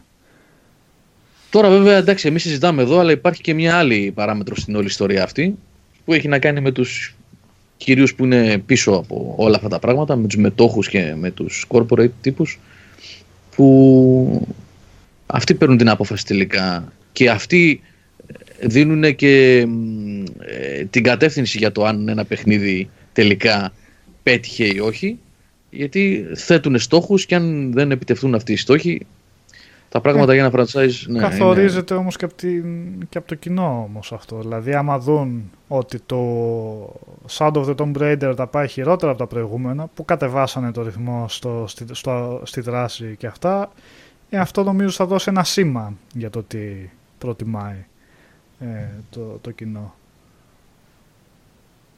Καλά και αυτοί χαζοί είναι. Τι βγαίνουν και λένε ότι δεν είμαστε ικο- ικανοποιημένοι από τις πωλήσεις; Γιατί, γιατί, γιατί πυροβολάνε έτσι το προϊόν τους, ας πούμε. Αυτή, ναι, ξέρω εγώ. αυτή η δήλωση είναι της εταιρείας κανονική, έτσι. Δεν είναι... Όχι για το Shadow όμως, για το Rise το είχαν κάνει αυτή και νομίζω για το Shadow δεν είπανε κάποια δήλωση, δεν κάναν κάποια δήλωση τώρα για τις πωλήσεις. Για το πρώτο το είχαν πει. Για, το πρώτο. για, για για το πρώτο, για το πρώτο. Για το πρώτο είχαν πει όταν ήταν στα 3 εκατομμύρια. Μμ. το οποίο βέβαια έφτασε στα 11 μετά, αλλά εντάξει, με τρελά price drops και τα λοιπά έτσι. Ε, και πάλι έντεκα Αυτά στα δεν έντεκα, είναι, ναι. ναι. Είναι, είναι, είναι πολλά που πρέπει να λάβουμε υπόψη μας σε ό,τι έχει να κάνει με, τα, με την πορεία του Tomb Raider. Δηλαδή η αλλαγή που είπε ο Νικόλας τώρα και ε, έχει γραφτεί και από πολλούς ότι έχει γίνει λίγο πιο ήπιο και ακούσαν, άκουσαν ε, αυτά που έχει ζητήσει ο κόσμος στα προηγούμενα. Ε, το τι έπεσε Ε, πάνω στο, στο Spider-Man. Έλα, Οδυσσέα, ναι. Όχι, θέλω να ρωτήσω ότι έχει κάνει άλλο στούντιο το Shadow. Ναι, ναι, ναι, Ναι. Eidos Montreal είναι. Ναι, ναι. Είναι βέβαια Υπάρχει- και είναι- η Crystal Dynamics βοηθά, βοήθησε, δεν είναι ότι τη βγάλανε εντελώς από το παιχνίδι. Βασικά ε, αυτό που συμβαίνει είναι ότι ε, είναι ένα κομμάτι ε, της Eidos Montreal, ε, μία ομάδα από την Eidos Montreal και μία ομάδα από δουλεύουν την στην Crystal Deus Ex. Dynamics που δουλεύουν, ναι ακριβώς, που Αχα, ασχολήθηκαν αχα. με τη Λάρα γιατί η, τα μεγάλα κομμάτια, τα, τα μεγα, πιο σωστά να το πω, τα μεγαλύτερα τμήματα της Crystal Dynamics και της Eidos Montreal δουλεύουν στα Super Hero Games που έχει κλείσει Square με την Disney. Α, οκ. Τώρα, σε αυτό που... Σοβαρά. Α, Ναι. Έλα, με συγγνώμη, Δυσία. Ομπο. Δηλαδή τι θα σκάσουν Avengers και τέτοια τώρα; Ναι, έχουν κλείσει Από τέτοιες αυτούς. συμφωνίες. Ναι. Ναι, Μμ. μάλιστα. Αυτό που λέει ο ε, Βασίλης στο Μετακρίτη έχει 83 το Tomb Raider είναι μια πάρα πολύ καλή βαθμολογία 83. Μια χαρά είναι το. Έτσι, ναι, ναι. πάρα πολύ καφόν. Και Τώρα αυτό που υπάρχει- λέει Ο Γκράιβερ, Γιώργο, που λέει αν, αν έχει άλλη ημερομηνία κυκλοφορίας. Δεν έχει και πάρα πολλές ημερομηνίες κυκλοφορήσει. Δηλαδή, ε, τώρα με το ρυθμό που θα έρθουν τα παιχνίδια στο επόμενο. μέχρι το Φεβρουάριο, να το πούμε, που είναι το Anthem. Ναι. Μμ. Λοιπόν, προσέξτε τώρα. Διακοπή. α, Και όχι ναι. μόνο. ναι. Αυτό Ναι. ταιριάζει Ωραία. ωραία εδώ πέρα με τον κορεσμό που λέγανε τα παιδιά προηγουμένως. Που α, δεν μπορείς να πεις ότι υπάρχει κορεσμό αυτή τη στιγμή γιατί ακόμα ούτε στο 1 τέταρτο, 1 τρίτο πιο σωστά των παιχνιδιών που θα κυκλοφορήσουν ναι, το επόμενο διάστημα δεν είμαστε. Δηλαδή, φανταστείτε τι έχει να γίνει. Για, αν θα μιλάμε για κορεσμό, Διόρθωση. Ο George, ο George Τιτάκης λέει 78 είχε χτες, πότε πήγε 83. Μήπως κοιτάτε διαφορετικές πλατφόρμες; Μμ. Γιατί μπορεί να έχει άλλο μέσο όρο στο PC, άλλο στο PS4, άλλο στο One. Έτσι. Δεν τα ενώνει το Metacritic, τα πάει ένα Ναι. πλατφόρμα. Και Ναι. πολύ καλά κάνει. Γιώργο, Λοιπόν, ναι. Ε, έλα κορεσμό. δοσιά. Ναι. τι κόρες μου. Ε, κορεσμό και καλά ότι μ, η πιο σωστή λέξη είναι ε, πληθώρα παιχνιδιών και δεν ξέρεις τι να πρωτοκάνεις. Αυτό είναι το, αυτό, προ- ναι. Τι να πρωτοπάρεις, Είναι τι, πολύ να, καλή τι τίτλη. να πρωτοπαίξεις. Μμ. Ε, και ταιριάζει με αυτό που ρώτησε το παλικάρι εδώ με την ημερομηνία. Νομίζω πως η Sony, εγώ αυτό θα πω μόνο και σας δίνω το λόγο παιδιά, να μου πείτε και στη γνώμη σας. Η Sony το ότι κυκλοφόρησε το Spider-Man νωρίς νωρίς, Μμ. Αρχές Σεπτεμβρίου, ήταν πολύ έξυπνη κίνηση. Ε, βέβαια. Ε, ναι. Ε, ήταν, Ε, ήταν. κάνει, αρχίζει το χώρο Ήταν. έτσι. Ο κόσμος είναι πεινασμένος μετά το καλοκαίρι να πάρει ένα καλοκαίρι πλάστικο, τριπλέ, έτσι. ναι, και ναι. καλοκαίρι και ένα διμηνάκι πριν. Μμμ. Καιρό ήταν που δεν έχουμε Ναι. μαζεμένες κυκλοφορίες μεγάλες. Έτσι. Δεν είναι... Οπότε- Να ήταν το Far Cry 5 το τελευταίο. Τι είχε μετά, είχε Ε, κάτι άλλο. μ. άλλο. Το God of War, εντάξει, ναι. Και μετά τι είχε. Δεν είχε κάτι. Θα σου πω. Αν και ναι, δεν πρέπει να είχε κάτι. Α, Ναι, Είχε Detroit, ο- το είχε Detroit, Detroit. ναι, το Detroit, το Μάιο αυτό ήταν ε, Ε, ναι, οκ. το τέλος. ουσιαστικά. Τεράστιο όνομα, τεράστιο, τεράστιο όνομα. Όχι, νομίζω όχι. μέσα στο Εκεί καλοκαίρι δεν ήταν το... Ναι. Οπότε μετά να βγάλει ο άλλος μετά από τόσους μήνες το ένα από τα βαριά του χαρτιά, εννοείται με το Spider-Man, στην αρχή εντελώς της νέας σεζόν ε, εννοείται ότι θα, θα πέσει ο κόσμος. Άιντε βγήκε το πρώτο μεγάλο παιχνίδι του, της θεοπορεινής περίοδου και της Χριστουγεννιάτικης όλο αυτό το ωραίο του εξαμήνου. Φυσικά Ε, πάντως- θα πάει πολύ καλά. Ότι ο μπαμπούλας φέτος είναι το RDR2 είναι μπαμπούλας. Έτσι. Ε, είναι μπαμπούλας καλά, τη ναι. πούληση. Γιατί... Μαζί με το Assassin's Creed έτσι. Μ, Τα δύο open ναι. world τα μεγάλα ρε παιδί μου. Μμ. Νίκο, αυτό εννοώ. Οκ, Αλλά είναι το αυτό είναι Assassin's το Creed, σταθ- κάτι το μ. οποίο. Αλλά ναι, το, μεγάλο περιμένεις, χαρτί είναι ξέρεις. το Red Dead, εντάξει, οκ. Ναι. το συζητάμε. Το Assassin's Creed είναι πιο εντάξει, είναι κάτι που βλέπεις κάθε χρόνο, δεν μπορεί να σε εκπλήξει τόσο πολύ. Εννοώ το Νικόλα, από RDR την άποψη open world που θα κάψει ο κόσμος 60 ώρες εξασφαλισμένες Σωστά, τουλάχιστον. σωστά, σωστά. ναι. Αυτό εννοώ. Αλλά το Red Dead, ναι, εννοείται. Θα, είναι... θα το δούμε και στα Θοδωρή, charts. Θοδωρή, το Grand Theft Auto 6 πότε λέτε, λες; Ποτέ μάλλον, αν συνεχίσει να είναι, Είναι στο, το το- online. στο top 10 στις πωλήσεις. στο top 10 στις πωλήσεις για 5 χρόνια πόσο δεν ξέρω κι εγώ είναι που είναι κάτι που δεν πρέπει να έχει ξαναγίνει αυτό το πράγμα. Η Ε. Rockstar ποιο λόγο έχει να βγάλει Grand Theft Auto 6, γιατί για να κανιβαλίσει τις πωλήσεις του, του 5 δεν νομίζω να έχει κάποιο λόγο να βγάλεις στο, κον- στα κοντά καινούριο όταν συνεχώς έρχονται, έρχονται λεφτά, όχι μόνο από τις πωλήσεις του παιχνιδιού, αλλά και από μέσα από το παιχνίδι φυσικά που θα υπάρχει κόσμος με τα microtransactions που θα παίρνει. Δεν... Νομίζω θα κάνουμε αρκετό καιρό για να δούμε καινούριο κεφάλαιο. Αυτό ίσως είναι θετικό από την άποψη ότι ίσως δούμε την Rockstar να βγάλει κάτι διαφορετικό, να επενδύσει σε κάτι άλλο ας πούμε. Ποιος ξέρει. Ναι, ίσως δεν βγάλουν χρειάζεται- εκείνο το agent πο- ποτέ. που, Ακούγεται που το λέγανε πριν. Το ξεχάσαμε. και. Όχι καλά, ναι. λογικό η τριετία για το GTA 6. Ναι, δεν πιστεύω κάπου πιο σύντομα Ε, να. από τη στιγμή που βγαίνει και το Red Dead Redemption τώρα, Ναι, παίρνουν τα ναι, χρόνια τους έτσι κι Λέει αλλιώς, για port να- στην επόμενη γενιά, GTA 5 ξανά. Ένα πίθανο βασικά. Complete Εντάξει. edition. ναι. Μία ακόμα έκδοση την προλαβαίνει νομίζω. ναι. ναι, ρε παιδί μου. Πάντως νομίζω ότι παιδιά ότι η βιομηχανία σαν να πυροβολεί τα πόδια της ώρες-ώρες. Ε, Εγώ καταλαβαίνω ότι θέλουν να τα δίνουν όλα μαζί, ε, να υπάρχει έτσι πληθώρα παιχνιδιών, να φαίνεται η βιομηχανία ζωντανή κτλ. Αλλά αν κάτσεις και ρίξεις μια ματιά στο τι κυκλοφόρησε το τελευταίο δεκαήμερο, δεκαπενθήμερο, δεκαπενθήμερο ας πούμε, ας πιάσουμε από το Divinity ας πούμε και μετά. Ναι, ε, Γιώργο, Έτσι. μία παρέτηση για να σε βοηθήσω κιόλας εδώ πέρα για να Ναι. κάνει μας και μία αναδρομή λίγο στο παρελθόν να θυμάσαι. Αν αυτό δεν ήταν μία πρακτική η οποία υπήρχε και παλιότερα, προ 15 ετίας, 20 ετίας. Για μεγάλες κυκλοφορίες μιλάμε έτσι πάντα. Ναι, κοίταξε. Ναι, συγγνώμη, Οκ, αυτό ολοκλήρωσε. το ναι, ναι, ναι. Κενό, το χαϊάτο στο καλοκαίρι, ε, θα υπήρχε, δεν νομίζω να δεν υπήρχε. Είναι λίγο χαζούλικο να βγάλεις το καλοκαίρι που ο κόσμος είναι διακοπές, είναι έξω, μειώνει το gameplay ε, χρόνο του. Τι να βγάλεις, τι να το βγάλεις τότε. Νίκο, να σου πω Έβγαλε κάτι. όμως το εγώ, Αυγουστιάτικα, έτσι. Ναι, 14 Αυτό Αυγούστου. Αυτό εγώ. και το GTA 5 αν έβγαινε Αύγουστο θα πουλούσε σαν να μην υπάρχει. Είναι πολύ ιδιαίτερες περιπτώσεις. Και δεν συγκρίνονται οι πωλήσει του WoW Με... Ενώ ρε παιδί μου αυτό που είπες Νίκο για τις διακοπές και αυτά. Το WoW ναι. συνήθως έβγαινε φθινόπωρο, το πούμε έτσι, μερολογιακά. Σεπτέμβρη πότε έβγαινε; Όχι, και το προηγούμενο expansion Αύγουστο βγήκε. Αύγουστο είχε βγει. Βέβαια, okay. ναι. Θυμάμαι το πιο πριν μάλλον. Okay. Αυτό είναι κάτι που συμβαίνει χρόνια τώρα. Δηλαδή, να, υπάρχει, να υπάρχουν λίγες κυκλοφορίες μέσα στο καλοκαίρι, Ιούλιο, Αύγουστο κυρίως. Τον Ιούνιο συνήθως έχει αρχές Ιουνίου και λίγο πριν την Ιθρή. Ξέρετε για το ζέσταμα από ο κόσμος, η κοινότητα είναι λίγο ζεστή λόγω Ιθρή κτλ. Ε, και μετά και από τα τέλη Αυγούστου, αρχή Σεπτέμβρη, ξεκινάνε πολλές κυκλοφορίες, μεγάλες κτλ. μαζεμένες. Δεν είναι κάτι νέο.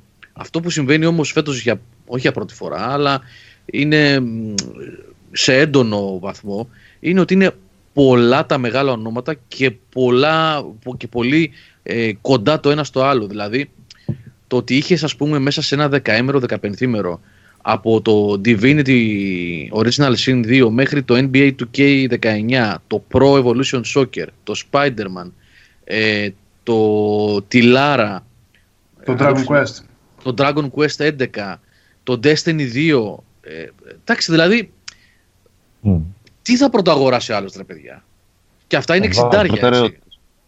Ναι, προτεραιότητες. Οι προτεραιότητε. Ναι, αυτό. Οι προτεραιότητες λοιπόν οδηγούν. Καλά, για να μην πούμε κιόλας τα λίγο πιο μικρά τα γύρω-γύρω έτσι, γιατί έχει και πολλά γύρω-γύρω μικρότερα. Είτε μιλάμε για indies, είτε μιλάμε για πιο έτσι, ξέρω εγώ, obscure τύπου Final Fantasy 15 Pocket Edition και κάτι, κάτι γύρω-γύρω. Ναι, γύρω, τίτλους ιαπωνικούς ναι, ναι, ή ναι. racing τίτλους ή οτιδήποτε Μπράβο, ναι. ακριβώς, ακριβώς Σταύρο, ναι, ναι. Λοιπόν, ε, το, να βλέπω τώρα, Immortal Unchained, Strange Brigade, έτσι, αυτά είναι τρίτης, αυτά, αυτά δεν έχουν καμία τύχη ε, και δεν το λέω συγκεκριμένα για την Ελλάδα που, καλά δεν το συζητάμε καν για την Ελλάδα, έτσι, δεν το συζητάμε με τις δυσκολίες που έχουμε εμείς και τα λοιπά εδώ στη χώρα. Θα πάρει το NBA 2K ή θα πάρει το Spider-Man και μετά ενδεχομένως Χριστούγεννα πάλι με το RDR. Όχι Χριστούγεννα. Πάντως, ετοιμαστείτε να ξαφνιαστείτε ευχάριστα με το, Black Friday, με το Strange Brigade, παιδιά. Μην το... ε, το έχετε παίξει, Νικό. Ε, μας κάνετε λίγο tease Έχει μετά. review έτοιμο. Έχουν review ναι, έτοιμο. Έχει, θα κάνουμε και stream οπωσδήποτε.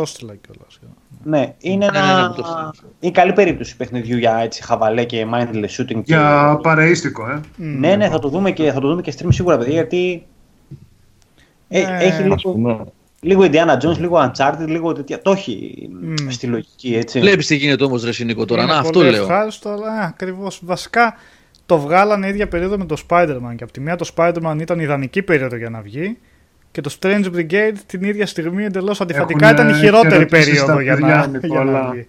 Αν έχει local co-op και σαν, σαν το για το Strange Brigade λέμε. Local, local δεν νομίζω, δεν νομίζω, δεν νομίζω να έχει, όχι, αλλά όχι, μισό λεπτό είναι εύκολο. Να το Online είναι τετράδα, Νίκο. Ε. Τετράδα ναι. παίζεις και μόνος σε αυτό βέβαια. Είναι...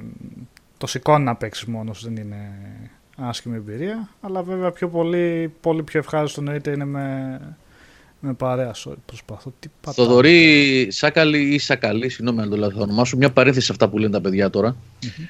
Μόνο στάσιμη δεν είναι Nintendo με το Switch που γράφεις εδώ. Λες ρε παιδί. καλό direct κιόλας, Γιώργο. Αν δεις, ναι, βεβαίως. Αν δεις το direct το τελευταίο που κάνανε 13 Σεπτεμβρίου. Που έχει Ήταν αυτό που έπρεπε να δούμε στην ε3 βασικά. Ναι, ακριβώς. ένα, σκασμό, ένα βουνό παιχνίδια ετοιμάζουν. Ε, περίμενε τον Νοέμβριο που θα βγει το Pokémon. Να δεις ναι. Pokemon, Smash Bros μετά. Εντάξει. Το Xenoblade 2 έχει τώρα το Season Pass και το Prequel, έχει βγει. Έχει κυκλοφορίες. Λοιπόν, είναι μέχρι να κοιτάξει ο Νικόλας εδώ για το κοπ. Ε, τα παιχνίδια. α, πες, πες, α, το είδες; Ναι. ναι. Ε, τίποτα. Ε, συνεχίζω σε αυτό που έλεγα πριν. Τέτοια παιχνίδια με σόβ ελληνικούς, αυτά που έχουμε πει ότι αγαπάμε κιόλας, ξέρετε, τα, τα mid-range παιχνιδάκια που λείπουν από την αγορά, να τα. Φέτος τα είχαμε. Έχουμε. Ναι. Το Immortal Unchained. Δύο μαζεμένα, ξέρω εγώ. Ναι, ναι, ναι. ναι. Λοιπόν, πού πας, έτσι, πώς λέγεται, πώς λένε, μαλώνουν τα βουβάλια και τα πληρώνουν τα πατράχια, κάπως έτσι δεν το λένε. Δες κάτι, δες κάτι. Ε... Σου πω, δεν είναι μόνο που πας. Όταν έχεις μια εταιρεία με ένα αλφα, τα ξέρεις καλύτερα από μένα, ο οποίος έχεις βάλει κάποια λεφτά για ένα παιχνίδι. Δεν μπορείς να το αφήνεις στο ράφι. Πρέπει να το βγάλεις. Ε, Αν δεν το βγάλεις, έχεις λεφτά. Α βγάλεις όσα βγάλεις. Α μην πουλήσεις. Δεν θα πουλούσαν και αστρονομικά νούμερα, ούτως ή άλλως. Κάπου πέρα, δηλαδή, πού να το βάλουμε, καλοκαίρι να το βγάλουμε. Εντάξει, Άρα θα εγώ, κάτι εγώ, Είναι έτσι όπως το λες. Το θέμα που ξέρεις ποιο είναι, ότι Ε, αυτοί δεν τελειώσανε την ανάπτυξη τον Ιούλιο και είπανε να το βγάλουμε 27 σε Αυγούστου. Ε, όπως εμείς, εμείς βλέπουμε τις ημερομηνίες κυκλοφορίας των παιχνιδιών, έχουμε πρόσβαση να τις βλέπουμε, αυτές τουλάχιστον που είναι επιβεβαιωμένες, ε, έξι μήνες μετά. Αυτοί ξέρουν πολύ καλά τι θα βγει, πότε θα βγει το Spider-Man, πότε θα βγει το NBA, πότε θα βγει το Pro, πότε θα βγει... Θα μπορούσαν να είχαν επιλέξει, εγώ το παιχνίδι αυτό το είχα δει πέρσι στην E3, όχι τώρα, όχι τώρα τον Ιούνιο που είχα πάει. Είχα παίξει το Strange Brigade, νομίζω είχα πει κιόλας σε webcast αφού είχα γυρίσει από την Αμερική, τον Ιούνιο του 2017. Το παιχνίδι είναι σε ανάπτυξη 2,5-3 χρόνια τώρα. Έπρεπε να το ρίξεις τέλος Αυγούστου επάνω στα θηρία. Ένα παιχνιδάκι το οποίο ας πούμε, μπορεί να βγει τελικά και συμπαθητικό και να αδικηθεί. Κυρίως γιατί αν αδικηθεί αυτό το παιχνίδι, αν τελικά είναι καλό, εγώ το έχω δει πέρα από αυτό που είχα δει στην E3, έτσι, δεν ξέρω, δεν μπορώ να πω. Αν ε, μου λέτε ότι είναι ε, διασκεδαστικό και ενδιαφέρον να πέσει επάνω ε, σε αυτόν τον οριμαγδό κυκλοφοριών και να χαθεί. Το ίδιο το Immortal Unchained. Θα μου πεις πότε θα το βγάλουν. Μπορούν να βρουν παράθυρα, ρε παιδιά. Μπορούν να βρουν παράθυρα το Γενάρη, το Μάρτιο. Ε, ακριβώς. Ένα εξάμεινο τι θα κάνουν οι άλλοι όταν, έχουν, όταν πρέπει να κάνουν πωλήσεις για να μπορούν να συντηρηθούν. Δηλαδή τέτοιες mm. ομάδες Πώς, πώς θα πληρώνουν ε, υπαλλήλους και προγραμματιστές και όταν να τα άλλο για έξι μήνες στο μεταξύ; Θα μπορούσαν να το είχαν βγάλει πιο νωρίς, τον Ιούνιο. Μα δεν θα μπορούσαν, δεν θα μπορούσαν γιατί θα ήταν μέσα στα bugs και θα τους είχαν. Ναι, θα τους το ξέρουν πότε είναι το παιχνίδι τους. Ναι. Αυτοί προσπαθούν να το πάνε τρέχοντας προς το τέλος συνήθως όσο μπορούν για να τα ελαττώσουν bugs, προβλήματα κλπ. Εννοείται δεν μπορούν να το βγάλουν νωρίτερα. Ε, οπότε το... αναγκαστικά το κόλπο που έχουν κάνει τα τελευταία χρόνια αυτές οι εταιρείες είναι με τις early access που κρατάνε δύο χρόνια έτσι και έχουν μια σταθερή ροή εσόδων από άτομα τα οποία είναι και θέλουν να δοκιμάσουν να παίξουν, να βοηθήσουν ακόμα και στην ανάπτυξη. Το οποίο εντάξει, OK, okay, αν το βάλεις, ε, αν το αναλύσεις μέχρι τέρμα, είναι, επεκτείνει κατά κάποιο τρόπο το χρονικό διάστημα στο οποίο πουλάς το παιχνίδι σου. Mm. Ε, τώρα δύο χρόνια στην early access, OK, okay, διάολε, τι, τι, τι, τι κάνεις, ξέρω mm. εγώ, ή ενάμιση. Θέλω να σου πω, δεν πιστεύω ότι υπάρχει για τόσο, μεγάλη, για τόσο μεγάλο χρονικό διάστημα άλλος λόγος. Ε. είναι ότι πουλάς σταθερά, ε, δεν θα πουλήσεις και στην relax, θα πουλήσεις και first day, θα πουλήσεις και πιο μετά, θα κάνεις και μια έκπτωση να, να, κάνεις, να κλείσεις δηλαδή ένα μεγάλο χρονικό διάστημα στο οποίο να έχεις έσοδα για, τη, για το παιχνίδι σου για την εταιρεία σου. Okay. Ναι, κάτι τέτοιο έχουν βρει πλέον. Ίσως, ξέρεις, να έχουν βρει άλλες φόρμουλες με τις οποίες να, να, να, μένουν οι εταιρείες ε, οικονομικά υγιείς. Δεν ξέρω, είναι μια υπόθεση εργασίας αυτή, έτσι, χωρίς να έχουν κάποια, κάποια στοιχεία. Ποιο είναι αυτό που παίζουμε, ρε, εσύ, Νικόλα, που παίξαμε το, το ωραίο; Το The Hunt. Το The Hunt. Ε, για πότε θα φύγει από την Relaxes. Mm. Είναι ήδη ένα εξάμεινο, οχτάμινο. Τι, τι κάνουν τόσο μήνες, τι, τι, τι, τι, έχουν να φτιάξουν πια; Τι να πούμε και για το. Ε, από κάπου ακούω τη φωνή μου βασικά.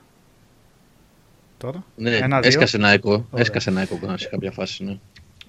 Για, ναι, για ένα review έψαχνα ότι κάπως πήγε το μάτι μου στο DayZ, τα DayZ, ας πούμε, τι να πούμε για αυτό που είναι πέντε χρόνια στο Early Access. Δηλαδή, τι, τι κάνεις με αυτό; Πες ότι έφαγε άκυρο το παιχνίδι. Μην τα αφήνεις εκεί μέσα.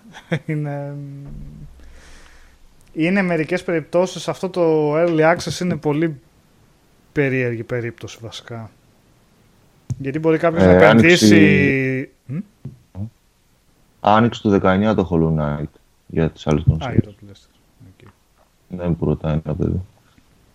Μήπως είναι άνοιξε το 19 για retail. Για retail, ναι.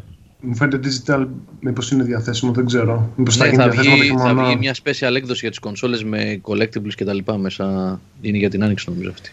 Ε, Sad Shadow που λες, λέει παραπάνω, το Strange Brigade ίσως να ήθελε να εκμεταλλευτεί το Shadow of the Raider λόγω θεματολογίας. Ε, να έχει περισσότερο όρεξη να ασχοληθεί ο κόσμος. Νομίζω η...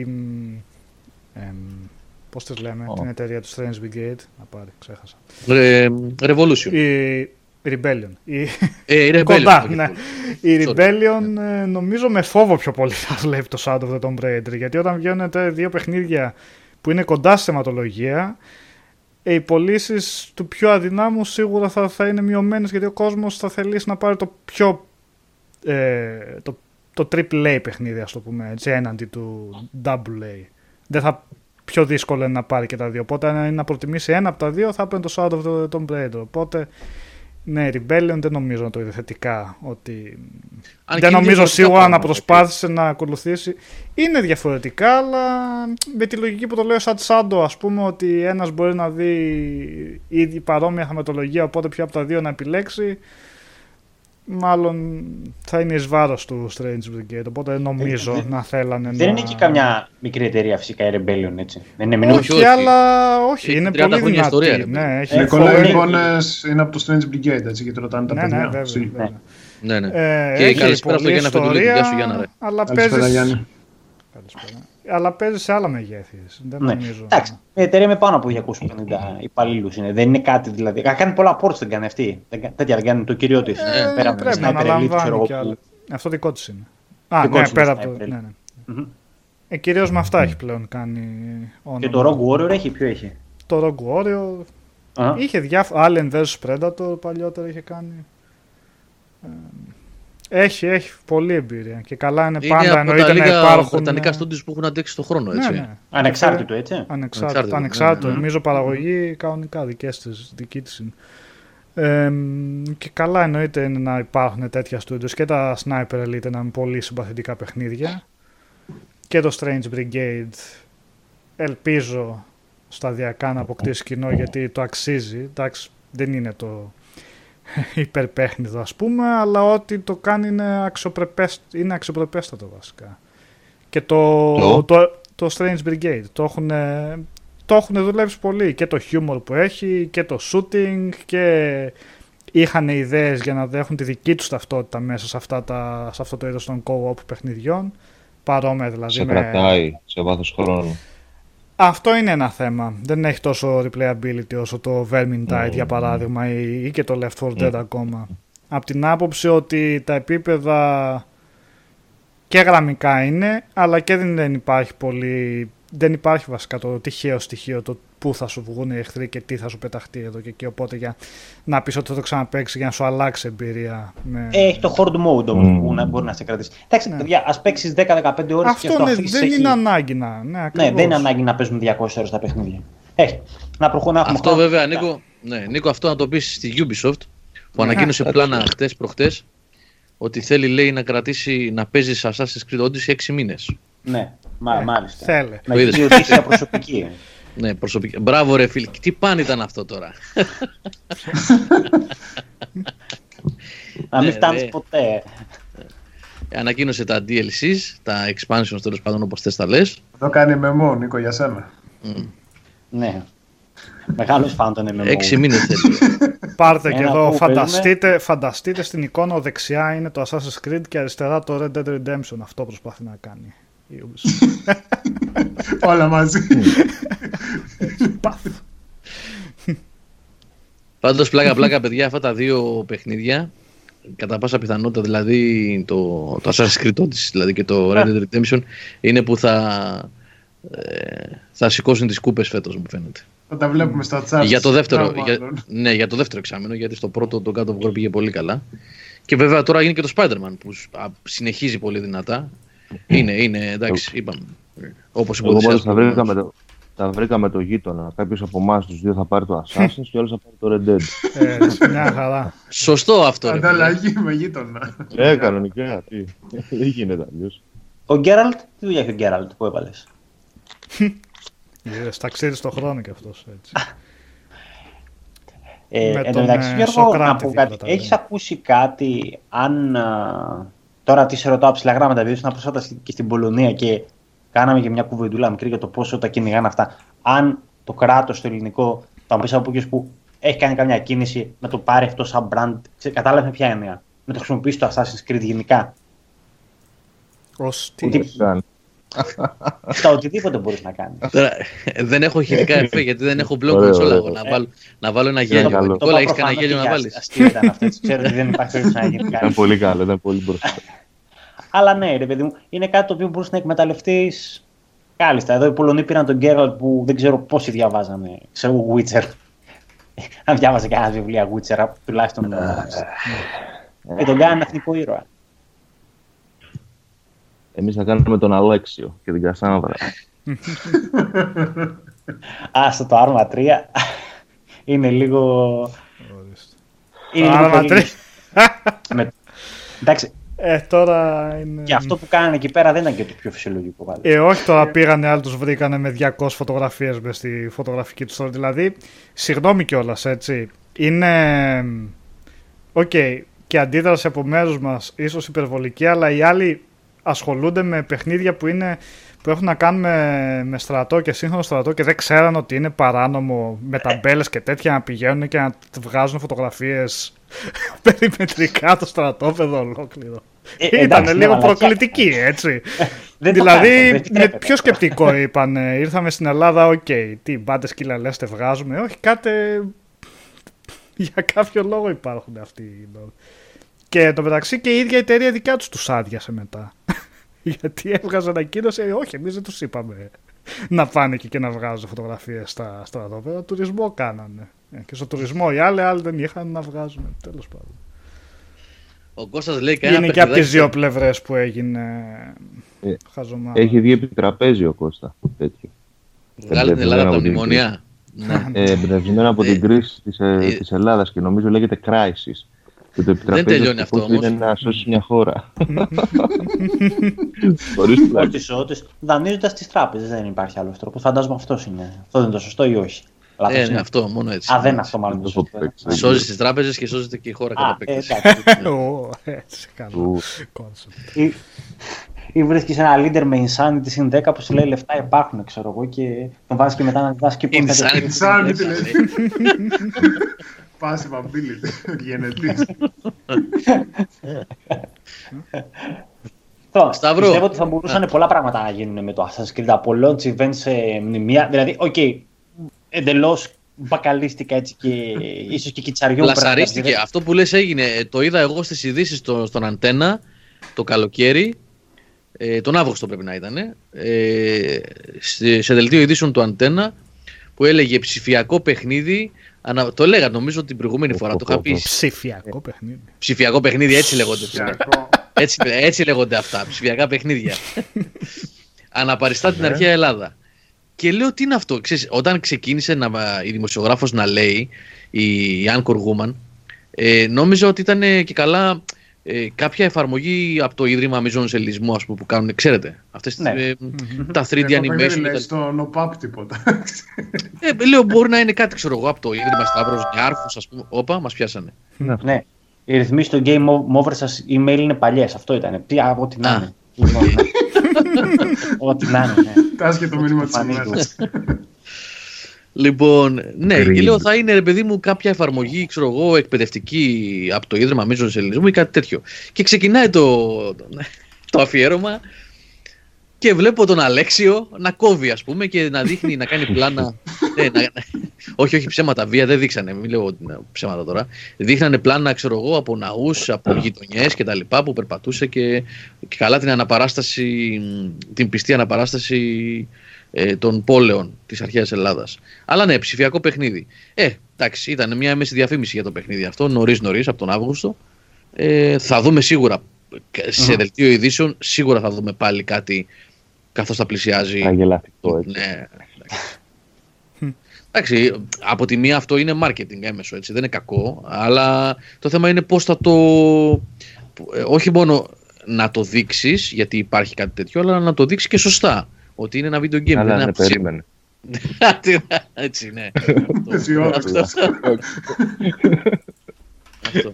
Ναι, είναι κάτι τέτοια πλάνα που δείχνει τώρα ο Νικόλας εδώ στις φωτογραφίες δείχνανε. Α πούμε και καλά ο Παρθενώνας. Ναι, δεν, έτσι όπως ήταν, αν θυμάμαι καλά, έτσι όπως παρουσιάστηκε στον Αντένα, δεν είναι και καλά ότι είναι ένα video game, ας πούμε, αλλά ε, πώς αναπαρίσταται η αρχαία Αθήνα και η αρχαία Ελλάδα σε ένα ψηφιακό κόσμο.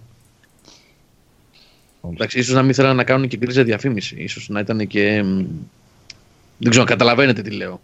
Ναι, το πώς, ναι, ναι, ναι, πώς ναι, ναι, ναι, ναι. Ψηφιακή διαφήμιση. Ναι.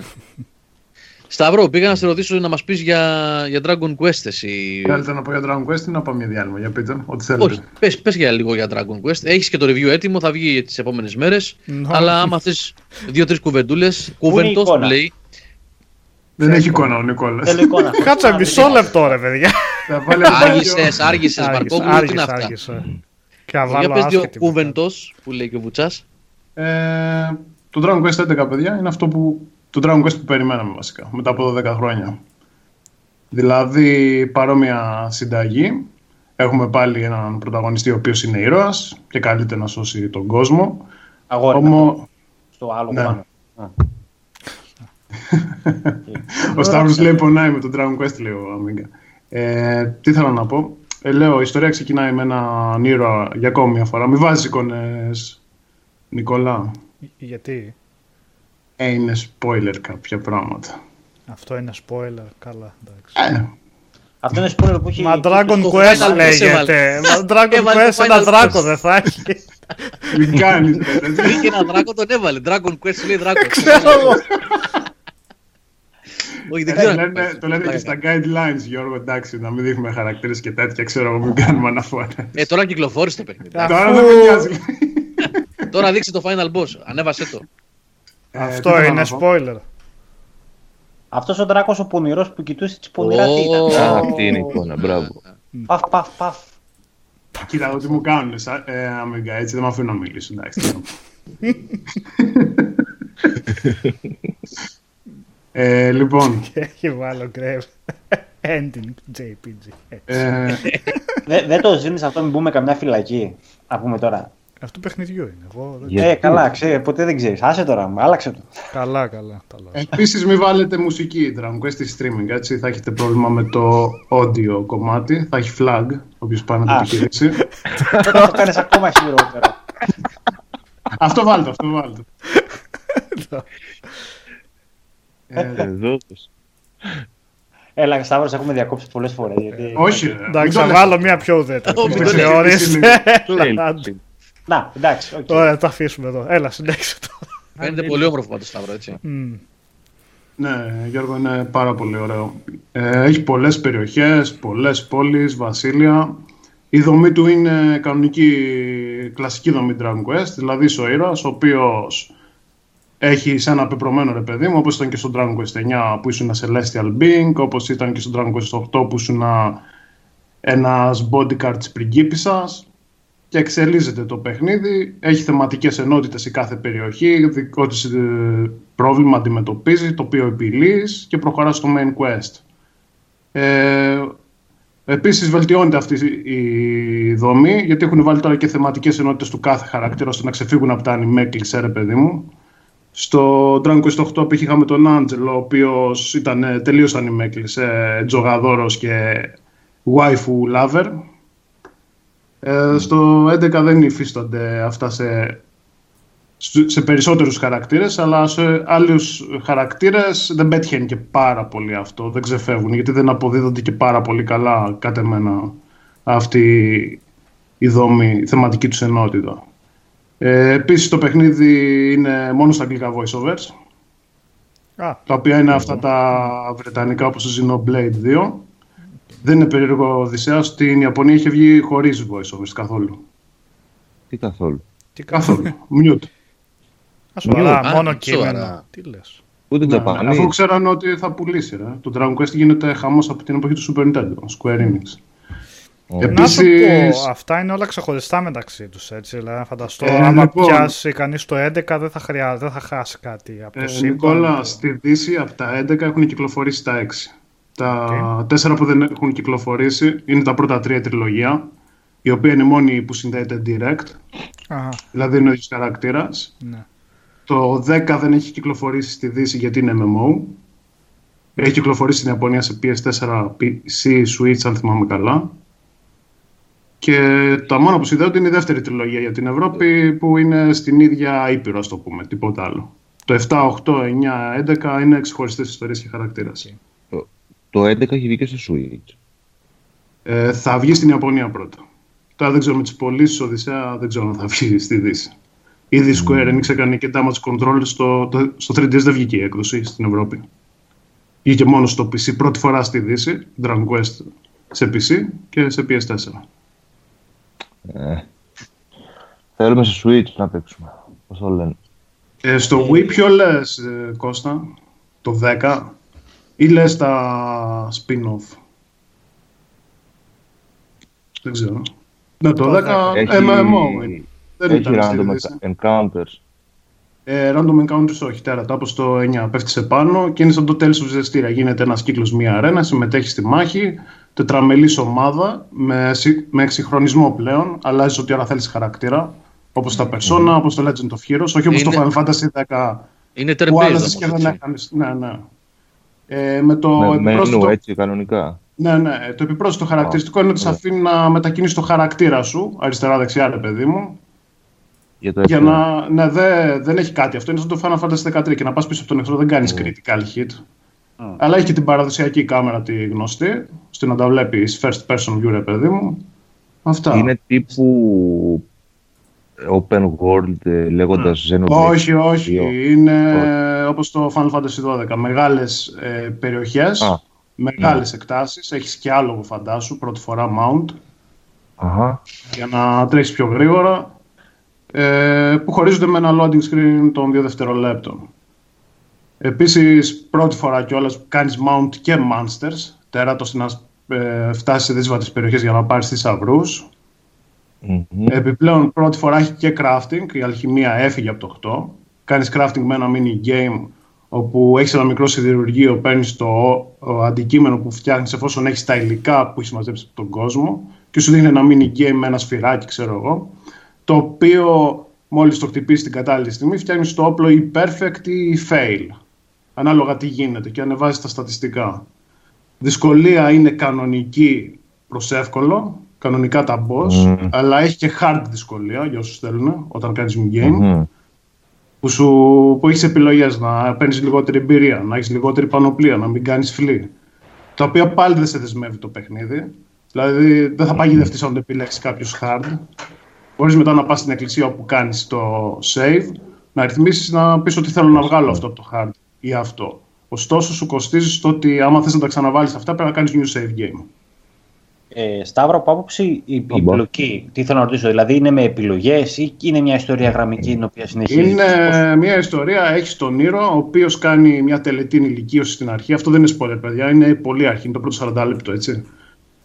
Και mm-hmm. το αποκαλύπτει το μυστικό ότι έχεις ένα πεπρωμένο και πρέπει να πας στο τάδε βασίλειο για να σώσεις το επικείμενο κακό. Κλασική Dragon Quest ιστορία. Το είχαμε δει και στο Heroes 2, Γιώργο, αν θυμάσαι, με τα δύο ξαδέρφια που ήταν, mm. αν θυμάσαι. Να ρωτήσω κι εγώ. Ο ε, ναι. πυρήνας, ρε παιδί μου, του ρυθμού του παιχνιδιού είναι πόλη, μάχες, πόλη. Ναι, είναι πας περιοχή, πας σε πόλη, σου, δίνει, σου λέει το πρόβλημά της, mm-hmm. πας στο dungeon δίπλα, επιλύεις το πρόβλημα, γυρνάς στην πόλη και μετά πας στο κεντρικό σου quest. Και να πω και κάτι, επειδή σε αυτά τα παιχνίδια, τα JRPG που ακολουθούν πλέον αυτή τη ροή και εντάξει, παίζεις, παίζεις και παίζεις σχεδόν τα ίδια παιχνίδια μεγάλο τυράκι για μένα είναι ρε παιδί μου περιοχές που επισκέπτεσαι. Δηλαδή, Έχει πολλές περιοχές. Πολλές περιοχές. Δασικές εκτάσεις, παραθαλάσσιες. Μέσα στη θάλασσα έχει overworld, οδυσσέα κανονικά όπως είχαν τα παλιά που κινείσαι με σκάφος στον αέρα. Έχει. Αχα. Και το ε, τι μένετε σε γήινα επίπεδα, έχει και τίποτα έτσι, περίεργα, ξέρω εγώ. Έχει το, το Ριγιάμα, αυτό το Dragon Ball που ξέρουμε από την εποχή του Chrono Trigger, παιδί μου θέλω να σου πω, ας πούμε, επισκέφτεσαι καμιά περιοχή που να έχει μανιτάρια για δέντρα, ξέρω εγώ, τέτοια περίεργα πράγματα σου λέω. Έχει, έχει, έχει θεματικές ενότητε. Να μην είναι γη, να ξέρεις. Ε. Έχει θεματικές ενότητες. Όπως είχε και το 7 που ήταν όλοι μεταμορφωθείς σε σκυλιά, ρε παιδί μου. Έχει κάτι άλλο. Εντελώς. Ωραία. Ε, Επίσης, το σύστημα μάχης έχει, έχει φύγει το power up που κάναμε τη φλόγα. Είναι το limit break που είχαμε γνωρίσει στο Final Fantasy 9. Δηλαδή γίνονται τυχαίε οι φλόγε στο χαρακτήρα ή κατά τη διάρκεια της μάχης και γίνονται συνδυαστικές επιθέσεις με τους χαρακτήρες όπως το Σουικόντεν, Γιώργο. Ναι, τώρα βλέπω τις φωτογραφίες που έχει βάλει ο Νικόλας εδώ. Φαίνεται πολύ όμορφο, ρε φίλε. Έχουν κάνει φοβερή δουλειά. Ναι, πολύ πιο όμορφο, Γιώργο, από το Dragon Quest Heroes 2. Πάρα πολύ πιο όμορφο. Και εγώ το πέρα. Φαίνεται πολύ όμορφο. Έχεις και ερωτήσεις ε, εδώ, Σταύρο; Ναι. Από τον ε, Δημήτρη Νικολή, που είναι Νικολής ή Δημήτρης; Ο Ιτσικο Στρόμπερ είναι μωρέ. Για το, Α, ο Ιτσικο. Ε, αυτό πήγα να πω για μια διακοπή που, για το ιαπωνικό κομμάτι που είπα ότι είναι βουβό, η ιαπωνική έκδοση τέλος πάντων. Ε, Επίσης, η ιαπωνική έκδοση είχε και ένα κακό κομμάτι στην ποιότητα της μουσικής του ήχου. Δηλαδή, λόγω του μουσικοσυνθέτη που λέει ο Δημήτρης, είχαν επιλέξει να βάλουν ένα αρχείο MIDI, το οποίο δι... ακούς την ποιότητα πολύ άσχημα, αλλά αυτό ήταν λόγω του μουσικοσυνθέτη, παιδιά, έτσι. Ο οποίος επέλεξε λόγω τακτικής να κόβει εισιτήρια σε συναυλίες και να πουλάει τα soundtracks. Και δυστυχώς αυτή η κακή ποιότητα μουσικής ήρθε και στη Δύση. Ε, δηλαδή βγαίνει στο Overworld και ακούς Δηλαδή, συγκρίνεις το Dragon Quest το 8 τη μουσική του με το 11 και λες, ρε παιδί μου, γιατί τώρα αυτό. Στο PC δεν το συζητάω, εντάξει, υπάρχουν ε, λύσεις έτσι. Τριψήφιος αριθμός ωρών. Ε, εγώ το τελείωσα στις 51 ώρες Οδυσσέα, αλλά έχει πολύ side quest. Ε, έχει και true ending, όπως το Octopath Traveler. Δηλαδή, σου λέει το παιχνίδι έχει quest συνεχίζεται με cutscenes, με bosses, με challenge για να πάρεις πανοπλία, με trials. Δηλαδή έχει Πολύ πολλές εποχές. Ναι, ναι, ναι. Side quest έχουν ουσία, ξεκινάνε απλά, σου δείχνει ρε παιδί μου τους μηχανισμούς. Σου λέει έχουμε platform στοιχείο πρώτη φορά στο παιχνίδι. Μπορείς να ανέβεις τα κτίρια, ωραία, παίρνεις ένα chest. Μετά δυσκολεύει, σου λέει κάνε limit break με δύο χαρακτήρες τους συγκεκριμένους, να τους έχεις μάθει τη συγκεκριμένη ικανότητα και να νικήσεις αυτό το boss που εμφανίζεται τη συγκεκριμένη στιγμή της ημέρας. Mm. Είτε έχει εναλλαγή mm. ημέρας νύχτας, όπως έχει και το 8, έτσι. Και εναλλαγή και, και φαινόμενο. Το story σε μέσα σε έτσι γραμμές, ας πούμε, καλό, ε, μέτριο... Ε, σου είπα, Οδυσσέα, το, ό,τι περιμένεις από ένα Dragon Quest. Αν έχεις παίξει Dragon Quest, ξέρεις τι να περιμένεις. Mm-hmm. Δηλαδή, ε, σου είπα, έχεις καλές θεματικές ενότητες. Μελόδραμα. Έχει, έχει. Έχει, ε, ωραία. Το θες το μελόδραμά σου, Οδυσσέα, ε; Δεν μπορώ. Μου είναι μνήμα από το Snow, πώς το λέγανε αυτόν τον τύπο στο Final Fantasy 13, ρε. Το Snow, ναι. Με τη Σάρ. Πω, άστα να πάνε. Άσερ μου generic. Σταυρό, πριν πάμε για διάλειμμα, εκτός αν θέλουν τα παιδιά να πούν τίποτα άλλο, ε, έχεις μια ωραία. Είναι συγκλονιστικές οι λεπτομέρειες που θυμάται ο Σταύρος γενικά και σε ρέφερε, παιδιά. Είναι, ο άνθρωπος είναι. Ο Κώστας λέει: Κερδίζεις τίποτα. Κερδίζεις crafting, κερδίζεις εξοπλισμό.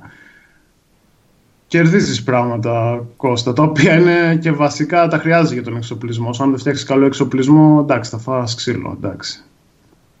Δεν σου δίνει experience. Τι experience, ρε Κώστα; Δεν είναι Dragon Age, εντάξει. Καλύτερο από τον Οκούνι 2. Αυτό, που, αυτό πήγα να πω και εγώ που λέει ο AB εδώ πέρα. Όμορφο. Εγώ πιστεύω, παιδιά, είναι μαζί με το Persona 5 και το Legend of Heroes τα καλύτερα 10-based της γενιάς, έτσι. Οπότε αυτό λέει πολύ. Okay. Το Nino Kuni δεν είναι 10-based όμως, έτσι. Ναι, δε... Το Nino Kuni 2. Αν με ρώταγε Γιώργο κάποιος ένα παιχνίδι JRPG να παίξει αυτή τη χρονιά, θα λέγα Dragon Quest 11. Με κλειστά τα μάτια. Μάλιστα.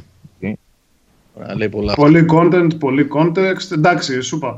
Στις θεματικές ενότητες των χαρακτήρων κάποιοι αποδίδονται πολύ καλά με το δικό τους πρόβλημα και με το δικό τους cutscene και time screen. Κάποιοι άλλοι δυστυχώς όχι και τόσο. Αλλά εντάξει, OK. Okay. Κάνε βήματα σε εξέλιξη πολλά. Το σύστημα μάχης τώρα να αλλάζει χαρακτήρα δεν υπήρχε αυτό. Το limit break, συνδυαστικές επιθέσεις με cutscenes δεν υπήρχαν αυτά τόσες πολλές περιοχές, dungeons, πόλεις, βασίλεια, με την κάθε μία να έχεις δικό της πρόβλημα, δικό της, ας το πούμε, κακό βίλεν από πίσω, δεν υπήρχε έτσι. Οπότε, ναι. Σταύρο, πώς το βλέπεις εσύ σαν franchise ε, για τη Δύση, θα σηκώσει κεφάλι ποτέ αυτό θα πιάσει ή είναι πολύ νύση τελικά; Δεν ξέρω, ρε, Γιώργο. Δεν ξέρω. Η Square Enix, όπως είπα, έκανε damage control, δεν έβγαλε τη 3DS έκδοση. Βγήκε στο PC που ελπίζω εκεί θα πιάσει αρκετό κόσμο. Γιατί εντάξει, τώρα το PS4 έχει πάρει φωτιά λόγω Spider-Man που λέγανε τα παιδιά σωστά. Είναι και η Λάνα. Δεν ξέρω, Γιώργο. Εγώ απογοητεύτηκα. Το έγραψα και στην είδηση. Δεύτερη εβδομάδα 21, το 86% πτώση που γράφει ο Χρήστος. Ναι, τρομερή πτώση. Τρομερή πτώση. Στο, στο Switch πρέπει να το βγάλουν αυτό. Δεν ξέρω τι αν θα το βγάλουν. Η Square Enix και είναι εταιρεία, είδες, τα έχει κάνει με το Deus Ex, με το Tomb Raider. Ξέρεις, είναι και οι τύποι που λένε δεν πήγε καλά σε πωλήσεις. Θα το βγάλουμε στο Switch, μπορεί να σου πούνε με streaming. Είναι ζεστός ο κόσμος από το Octopath για JRPG στο Switch. Ε, εντάξει, δεν ξέρω. Δεν ξέρω γιατί στο Switch είναι ανοιχτός ο κόσμος για αυτό που λες, αλλά είναι για τα exclusives από την εντύπωση. Π.χ. βγήκε τη Sky 5 που είναι εξαιρετικό turn-based RPG δεν το έπαιξε. Βγήκε το εις 8 από την Nihon Falcom, η οποία ήταν η πρώτη που δοκίμασε τα action JRPG στην Ιαπωνική βιομηχανία, δεν το δοκίμασε. Τα προσπέρασαν αυτά. Δηλαδή δεν ξέρω αν βγει ένα Dragon Quest 11 μεθαύριο, θα πούνε ok, εντάξει δεν το παίξαμε, θα το πάρω. Αυτό είναι και περίεργο. Άμα θες να παίξεις κάτι, το παίρνεις και στο Vita, ρε παιδί μου, remote play. Που λέει ο λόγος να θες να το παίξεις με την μία φορητό. Οι πιο πολλοί έχουν Vita, αυτοί που αγαπάνε φορητά. Λοιπόν, πάμε για διάλειμμα. Ή θέλετε να προσθέσετε κάτι; Νίκο, Νικόλα, Σταύρο, Οδυσσέα. Πάμε για διάλειμμα. Έχουν και καμιά απορία τα παιδιά. Είναι κάτι άλλο. Ένα Νίκο, ναι, ναι, ναι. Πες. Όχι, δεν έχω κάτι να ρωτήσω. Όχι, γιατί δεν γνωρίζω κιόλας, οπότε πολύ γενικά πράγματα. Τα καλύψατε νομίζω στην κουβέντα σας. Τα πιο πολλά τα είπα. Και το κείμενο είναι μεγαλούτσικο, θα τα δείτε. δεν έχω κάτι άλλο να πω. Αν έχετε κάποια απορία συγκεκριμένη. Θα πέσουν, ναι, ισχύει. Θα δείξει αυτό.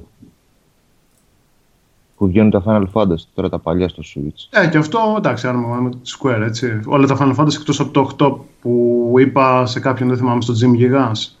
Ότι το 8 δεν βγαίνει λόγω του τραγουδιού, έχει και εκεί πνευματικά δικαιώματα χτυπάει, δεν τους αφήνουν. Ναι. Ναι, ναι. Κάτσε. Αυτό είναι κουλό τώρα. Δεν βγαίνει το 8 ένα ολόκληρο παιχνίδι δεν έχει κυκλοφορήσει στο Switch αυτά τα. Μου στο Steam κυκλοφόρησε. Δεν έχει κυκλοφορήσει πουθενά αλλού, το PS τώρα έχει κυκλοφορήσει Γιώργο. Για ένα τραγούδι. Εδώ ρε Γιώργο το Dragon Quest 11, όσοι το έχουν ανεβάσει για video review, γράφουν disclaimer ότι ξέρεις, τα πνευματικά δικαιώματα δεν ανήκουν σε εμάς γιατί λόγω της μουσικής του παιχνιδιού. Μην αποκτήσουν πρόβλημα με τον άλλον, τον δημιουργό. Είναι, εντάξει, είναι η Ιαπωνία, τώρα δεν βρίσκεις άκρη. Δεν είμαστε καλά. Το 8 γι' αυτό δεν έχει βγει πουθενά άλλου. Το 7 βγήκε και το 9 στο PS Store, έτσι. Που ήταν στο PC ports. Τώρα θα βγουν και στο Switch, εντάξει. Ναι, αυτή είναι ωραία η δυσούλα βασικά με το πακέτο των παιχνιδιών που θα ξανακυκλοφορήσουν ε, και στο Switch και στο PS4 και στο One. Ναι, Όχι είναι όλα. Καλά, ναι, εντάξει. Και καλές κυκλοφορίες. Το 12 π.χ. πολύ μεγάλο παιχνίδι. Εντάξει. Και το 9 είναι πολύ καλό. Πολύ ωραίο. Ναι. ναι. Να το ίδιο μήνυμα βγάζει και ένα. Ναι, το γράφει και στο PS4 Κώστα. Ότι άμα κάνεις stream να έχει, να έχεις στο νου σου ότι η μουσική τουλάχιστον είναι copyright. Λόγω του συνθέτη. Και γιατί του δίνουν ένα γράφει, ρε φίλε, δεν υπάρχουν άλλοι συνθέτες στην Ιαπωνία. Τόσοι και τόσοι γράφουν. Ε, αυτός είναι ο δημοφιλής και αυτός το εκμεταλλεύτηκε να πουλάει εισιτήρια και μετά το εισιτήρια, Γιώργο. Εντάξει, τώρα... Μάλιστα. Πώς η Ιαπωνία. Πώς η Ιαπωνία, ρε Γιώργο. Ναι, ναι. Mm. Αλλά στο PC εντάξει, υπάρχει λύση τουλάχιστον με διάφορους τρόπους να βάλεις το κανονικό αρχείο, ρε παιδί μου. Πάμε, κύριε Μαρκόγλου, DJ. Πάμε. Είστε, είστε εκεί, πάμε για διάλειμμα; Είσαστε εκεί. Πάμε για ένα διάλειμμα για να γυρίσουμε. Έχουμε και για παιχνίδια και άλλα και για ταινίες και για σειρές. Να δούμε πώς θα μας πάει σήμερα. Δώσε, DJ, Mr. Ε, radio Producer. Επιστρέφουμε.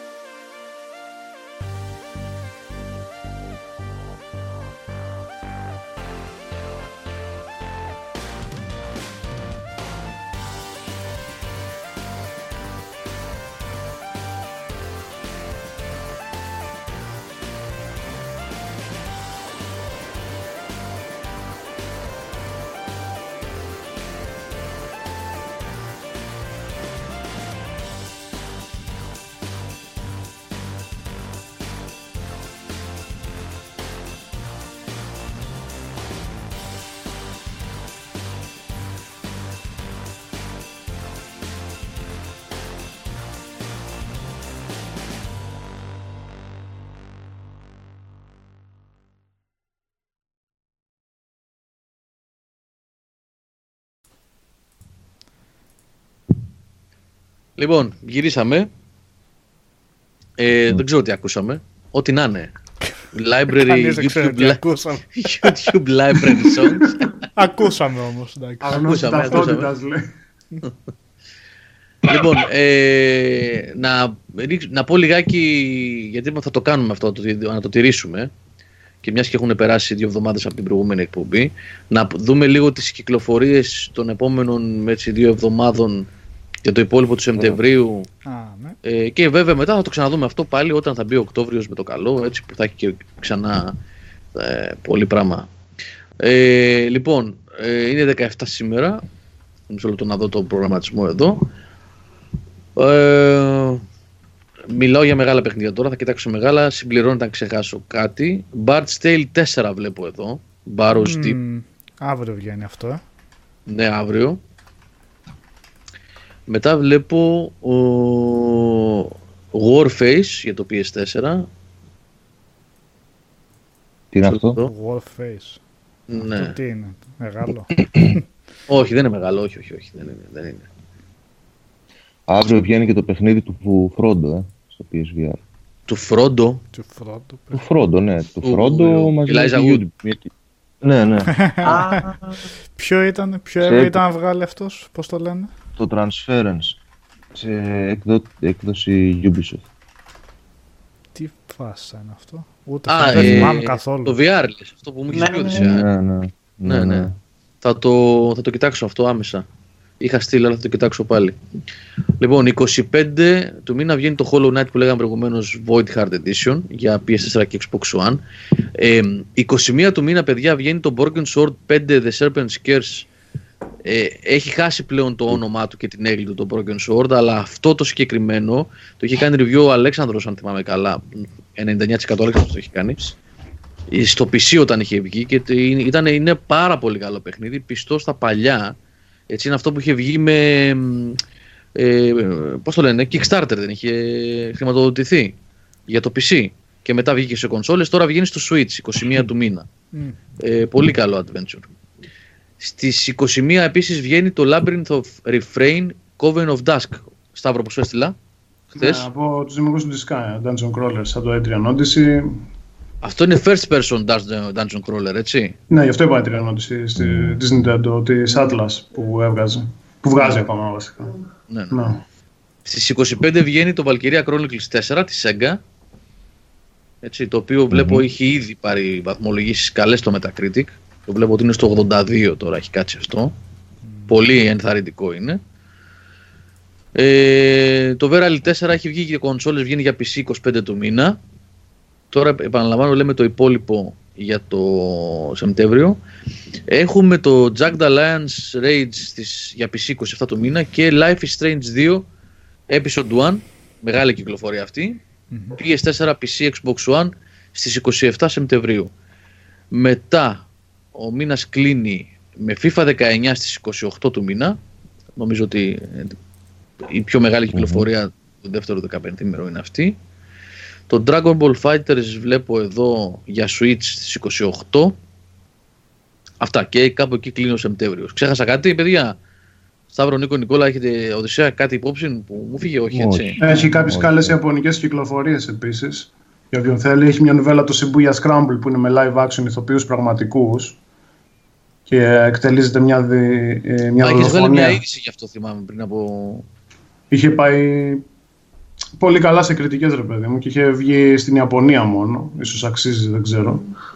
Και επίσης το Metal Max σειρά της Nintendo κυκλοφορεί πρώτη φορά στη Δύση τίτλος.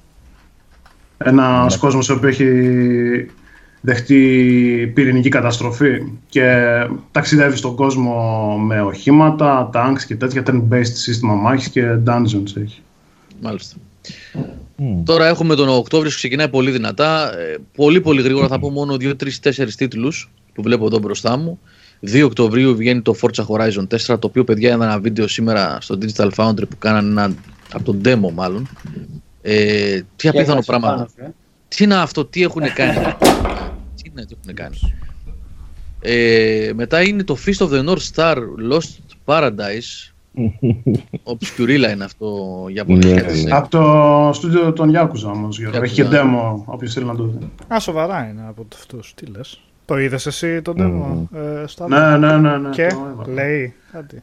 Εντάξει, μια- το πρόβλημά του είναι ότι μοιάζει πολύ στο Yakuza. Δηλαδή, μπορεί να πει ο άλλος ότι χρησιμοποιήσει ακριβώς τα ίδια assets, αλλά είναι πιστό στο ύφος του anime, ρε παιδί μου. Έχει βία και αίμα, το οποίο μπορείς να το κλείσεις. Αλλά οκ, Ποιο παίζεται. λόγο. Εγώ νόμιζα Dynasty Warriors φάση ήταν. Ε, όχι, όχι, ύφος OK. Yakuza 1v1, εντάξει. Οκ, μπορεί να το τιμήσω τότε. Πώς αποκαλύπτει είναι αυτό, έτσι. Δες Τότε το demo, Νικόλα. Μμ, Έχει σωστά. ένα κο- τμήμα τη μάχη και ένα τμήμα που είσαι στην πόλη και σου δίνουν ε, quests. OK. Δες το. Λοιπόν, και μετά είναι ας πούμε το. Έχει, κοιτάξτε το πράγμα τώρα. Το expansion για το The Surge. Αυτό που είναι western theme, Νικόλα. Μ, Πού το θυμηθήκα. Το expansion. ναι. Το Mega Man 11. Το Assassin's Creed Odyssey στις 5 του μήνα. Το Super Mario Party για το Switch στις 5 Οκτωβρίου. Τέλος πάντων, δεν πάμε στον Οκτωβρίο. Ε, χαμός θα γίνει και εκεί. Πολύ πολύ γρήγορα σας είπα τώρα τι παίζει. Space Hulk Tactics. Έχει εδώ πω, ρε, τι, τι έχει να έρθει πάλι τον Οκτώβριο. Τι έχει κυκλοφορήσει. Το Black Ops 12 το μήνα νωρίς νωρίς. Έτσι φεύγει μακριά από το Red Dead Redemption. Θα τα πούμε αυτά, θα τα πούμε όταν θα έρθει η ώρα. Λοιπόν, αυτά από, από παιχνίδια; Νικόλα, ο Άλεξ έχει βάλει στο μάτι. το Το βλέπεις, ε. βλέπω, το βλέπω. Τιμωρία. Πρώτα Λάρα και μετά αφήστε το βεντό, εννοείται. Πού τα Προτεραιότητες. σκέφτεσαι όταν αυτά. Ναι, πού πας ρε Πού βάζει την πας, μέρα. έτσι. Ε, ο Gamer GRX εδώ πέρα λέει: Ρε παιδιά, ξέρετε ποιο είναι το καλύτερο πρόγραμμα εγγραφή βιντεοπαιχνιδιού. Μμ. Εξαρτάται τι, από PC θέλεις, από PC δεν ξέρω τα παιδιά αν ξέρουν να σε βοηθήσουν. Στις Εγγραφή, κονσόλες όχι stream. Εγγραφή. εγγραφή. Θες να γράψεις Βέβαια δηλαδή και το footage? OBS κάνει εγγραφή κανονικά. OBS. Δεν το έχω δοκιμάσει βέβαια, αλλά δεν νομίζω να έχει θέμα. Αν παίζεις στις κονσόλες, γράφουν οι ίδιες οι κονσόλες, έχουν software δικό τους. Το Αν παίζεις. PS4 έχει και remote play μου φαίνεται. Το One δεν ξέρω. Αν μπορείς να, να παίξεις από PC ρε παιδί μου, πώς το κάναμε με τον Νικόλα που... Ναι, ναι, ναι, ναι, ναι. Αυτό είναι για το stream. Αν θες να γράψεις gameplay, οι κονσόλες ήδη γράφουν στους σκληρούς τους. Και Όταν σε να πω ακούω. κάτι, και τη AMD το software που χρησιμοποιώ εγώ για γράψιμο είναι μια χαρά. Γράφει και 60 FPS, γράφει και από όλα και ό,τι ανάλυση θες.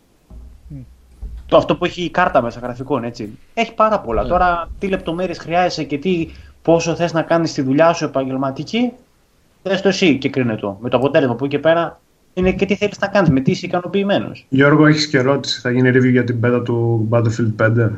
Θα την κάνει Α. κανένα. Ε, ναι, έχει έρθει κωδικός. Το έχει αναλάβει προφανώς ο κύριος Τζομπάνης. Ο κύριος Θάνος Τζομπάνης. Ε, Μόλις τελειώσει με τον τεστ. Τζομπάνι. Μόλις τελειώσει τα Τζο- raids θα πάει Battlefield. Τζομπάνη. Τζιομπάνι.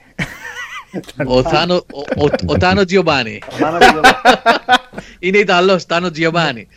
Λοιπόν, ο Θάνος Τζομπάνη θα... μόλις τελειώσει με τον Destiny, γιατί είχε πάρα πολλή δουλειά και όπως καταλαβαίνετε, είπαμε, θέλει να το δει όλο το παιχνίδι. Ε, έχει τον κωδικό από την προηγούμενη εβδομάδα ο Θάνος. Ε, θα μας πει γιατί. Όχι review, δεν λέγεται review αυτό. Τέλος πάντων, ένα βίντεο με κάποιες εντυπώσεις από το Battlefield 5, την beta. Αυτό, αν προλάβει, δεν νομίζω ότι θα προλάβει αυτή τη βδομάδα. Έχει, έχει πέσει πάρα πολύ δουλειά. Παιδιά, δεν ξέρουμε τι να πρωτοβγάλουμε. Χαμός γίνεται. Θα δούμε, θα προσπαθήσουμε. Θα μιλήσω με τον Θάνο και θα το δούμε. Τζομπάνι, τζομπάνι για πάντα στο λιμάνι. Αυτό ήταν για τον Τζιοβάνι. λοιπόν, ε, παιδιά, θέλετε να περάσουμε σε ταινιούλες σειρές κλπ. κλπ, κλπ. Ή έχετε και τίποτα άλλο για παιχνίδι που θέλετε να προσθέσετε; Ό,τι θέλετε εσείς, τα μικρόφωνα είναι δικά σας. Ο Οδυσσέας δεν μας είπε τι έπαιξε. Ε, τίποτα, Spider-Man μόνο. Μετά Δεν που μιλήσαμε μου καθόλου φάει για το Spider-Man. Ρε Οδυσσέα, ναι, γιατί Στο στο, στο Σφεντόνα. προηγούμενο webcast υπήρχε Ε. το embargo. Ναι, σωστά. Ναι, σωστά. Ναι, ναι, ναι. Και είδες είναι πολύ. Ναι, βέβαια. Τι κουταμάρα, το ξεχάσαμε τελείως. Για πες. Καλά και stream βέβαια. Το Αν μας Spider-Man. πει Ε, ο το Οδυσσέας. Spider-Man, Ναι. Ναι, ναι, βέβαια. Έχει Υπέροχο γίνει, πράγμα. ναι, έχει γίνει stream. Υπέροχο, υπέροχο. Πόσο το έχεις Και παίξει, υπέροχο Οδυσσέα; γιατί- Ε, Πόσο το έχεις παίξει; Το πλατίνα ρε λέει. Το πλα... δεν Διπλή πλα- δεν το πλατίνα. πλατήνα γιατί βαρέθηκα να κάνω τα, τα challenges του Taskmaster για να ξεκλειδώσω όλες τις στολές, οπότε το άφησα κάπου στο 90%. Μόνο αυτά δεν έκανα, δηλαδή κάτι task που σε βάζει, ξέρω εγώ, να κυνηγάς κάτι drone και κάτι βόμβες, να τις ε, απενεργοποιήσεις γρήγορα. Α, Δεν την όλα τα πάλεψα έκανα αυτό. αυτά. Τον έγδησα ναι, το χάρτη κανονικά. Αλλά όλα τα άλλα τα έκανα. Δηλαδή και, του, και τα stations εκεί του Χάρη και όλα. Και τα περιστέρια. Και τα περιστέρια. και τα περιστέρια το λέει, έφασε. και τα σακίδια. Και καλά, τα σακίδια φύγαν πρώτα πρώτα.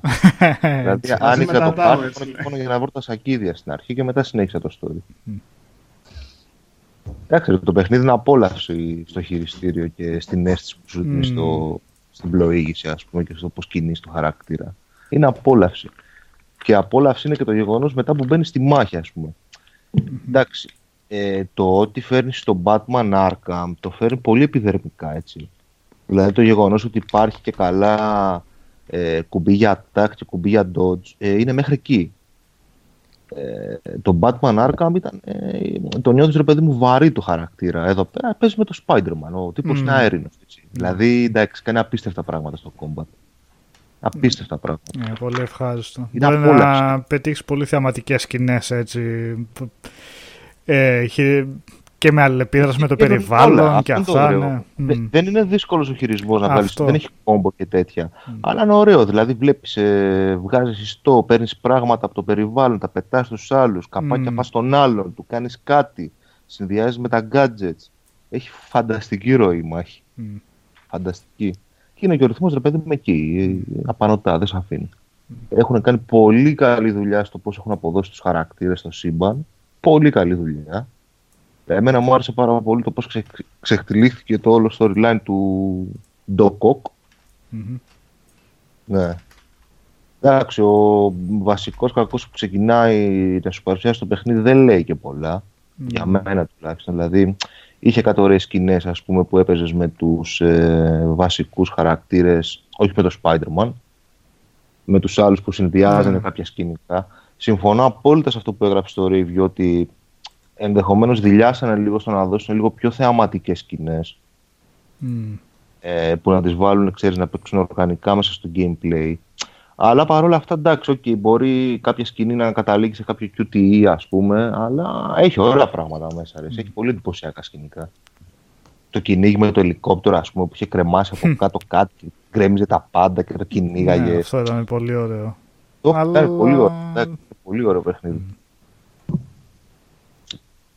Όχι, εγώ το ε... απόλαυσα. Δηλαδή είχα.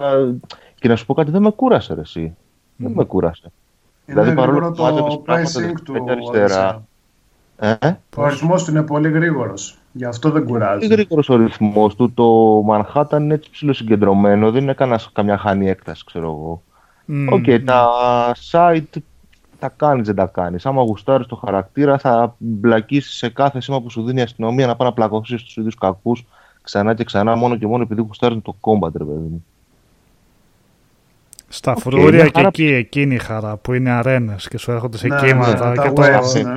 Ε, εκεί το χορταίνεις κανονικά. Ναι. ναι. Α, ναι, συμφωνώ. Είναι ο, ο χειρισμός είναι εξαιρετικός αυτό που καταφέραν να κάνουν. Ένας έτσι φαινομενικά πολύπλοκος χαρακτήρας για έλεγχο και αυτά με, με, όλα αυτά που μπορεί να κάνει, που φαίνεται ότι μπορεί να κάνει, αλλά το έχουν αποδώσει ναι, τόσο ωραία που mm.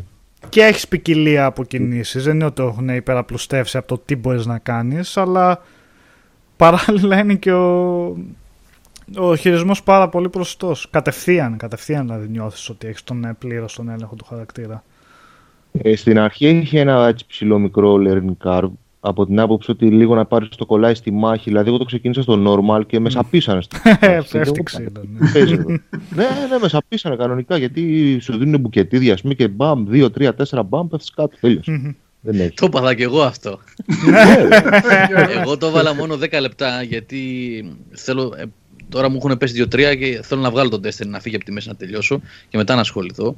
Ε, 10 λεπτά, κυριολεκτικά 10 λεπτά όμως με το ρολόι δηλαδή. Έκανα δηλαδή εκείνο εκεί το tutorial που δείχνει. Έτσι, και την πρώτη μάχη που μπαίνεις μέσα στο κτίριο. Εκεί που γίνεται το, το, τα πιστολίδια. ναι, ναι, ναι, και έφαγα και εγώ ξύλο γιατί το πήρα και καλά. Εντάξει, μωρέ, τώρα ντουπ, ντουπ, ξέρεις εύκολα τα κόμπους.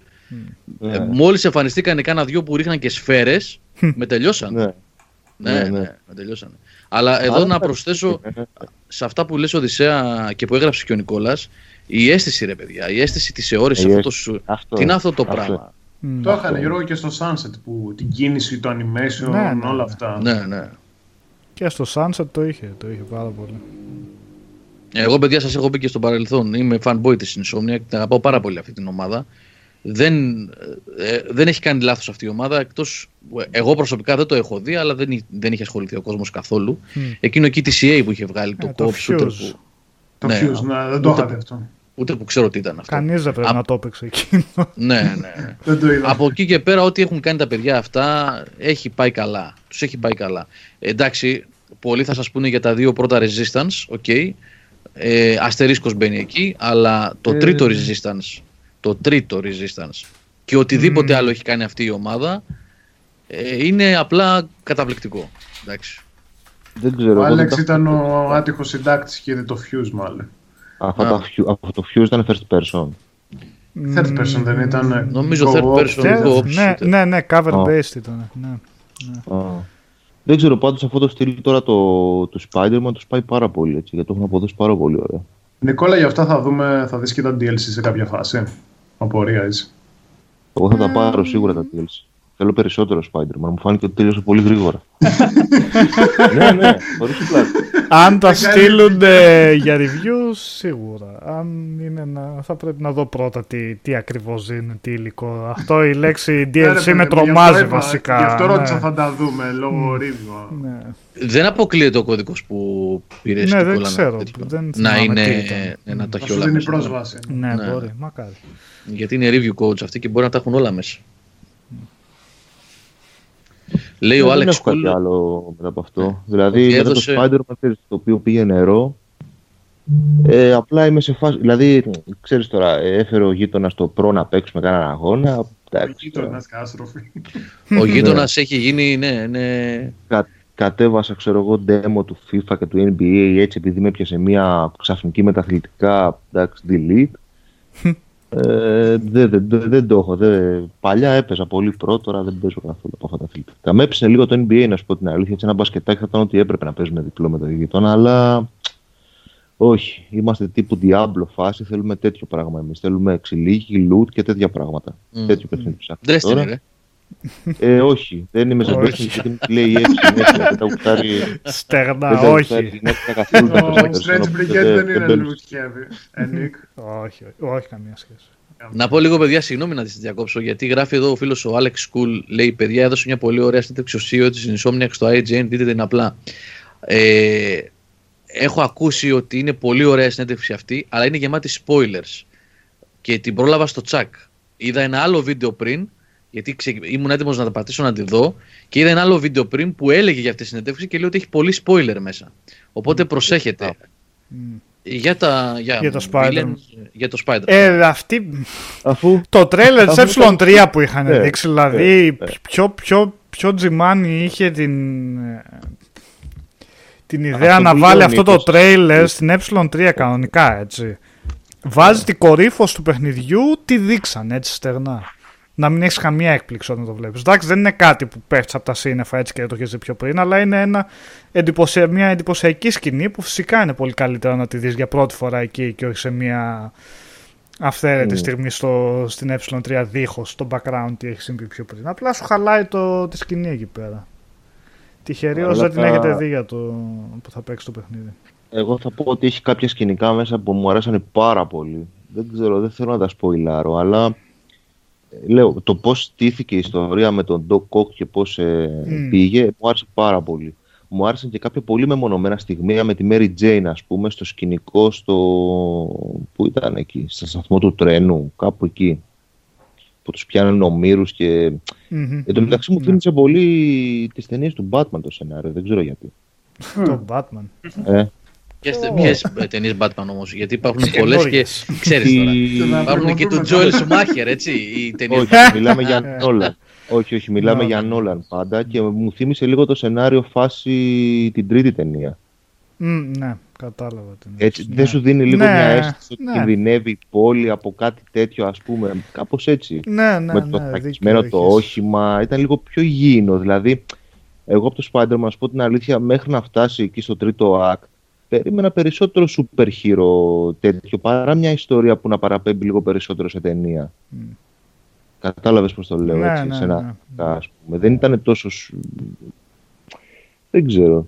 Όχι, όχι ότι δεν μου άρεσε, μου άρεσε. Απλά, ξέρεις, περίμενα λίγο πιο... Δεν ξέρω τι περίμενα, ίσως λίγο πιο κόμικ διάθεση, λίγο Marvel, περισσότερο... ναι, ναι, Μμμ, side πιο story. Marvel. Ναι, κατάλαβες. Παρ' όλα αυτά το σενάριο είναι και οι χαρακτήρες καλογραμμένοι. Εντάξει, πάει και για ταινία. Δηλαδή το βλέπεις Μμ. και σαν ταινία, ας πούμε. Μμμ. Εντάξει, Βέβαια στο, στο τρίτο act γίνεται κορύφωση, έχει κάτι φανταστικά σκηνικά, κάτι χαμάτες μάχες με τους villains. Εντάξει, Μμ, ναι, όλα, τα και λεφτά, δίνει. όλα τα λεφτά. Όλα τα λεφτά. Τα DLC που ρωτήσαν κάποια παιδιά πιο πριν είναι τρία που έχουν προγραμματίσει. Αχα. Τρία DLC. Που θα βγουν ε, μέχρι τέλος του χρόνου, θυμάμαι σωστά; Ε, ναι, νομίζω στα Ναι. κοντά είναι για να βγουν. Το Ναι, πρώτο ναι. είναι τον Οκτώβριο, αν θυμάμαι καλά. Ναι, και θα κοστίζουν ε, 25 ή 30 ευρώ και τα τρία, κάπως έτσι. Κάπως Α, έτσι. season pass, ε, Γιώργο. ε. Ναι, ναι, ναι. ναι. Season Pass. Ο Μάνος λέει τελείωσε όλα τα Dark Souls μαζί με DLC τους και νιώθει ότι θέλει να παίξει κι άλλο Souls. Πιστεύεις ότι το Neo θα με κουράσει; Καταρχήν μπορείς να πιάσεις και το Bloodborne, έτσι, που είναι ακόμα πιο συγγενικό παιχνίδι με τα Dark Souls. Το Neo έχει τη δική του ταυτότητα. Άμα θες να συνεχίσεις βέβαια να παίζεις τέτοια παιχνίδια, όχι δεν θα σε κουράσει σε καμία περίπτωση. Θα σε κολλήσει και αυτό πιστεύω άνετα. Έχουν κάνει εξαιρετική δουλειά και εκεί πέρα στην ε, Team Ninja. Με δικό τους σύστημα μάχης εντελώς, δικούς του κανόνες. Έχει ένα...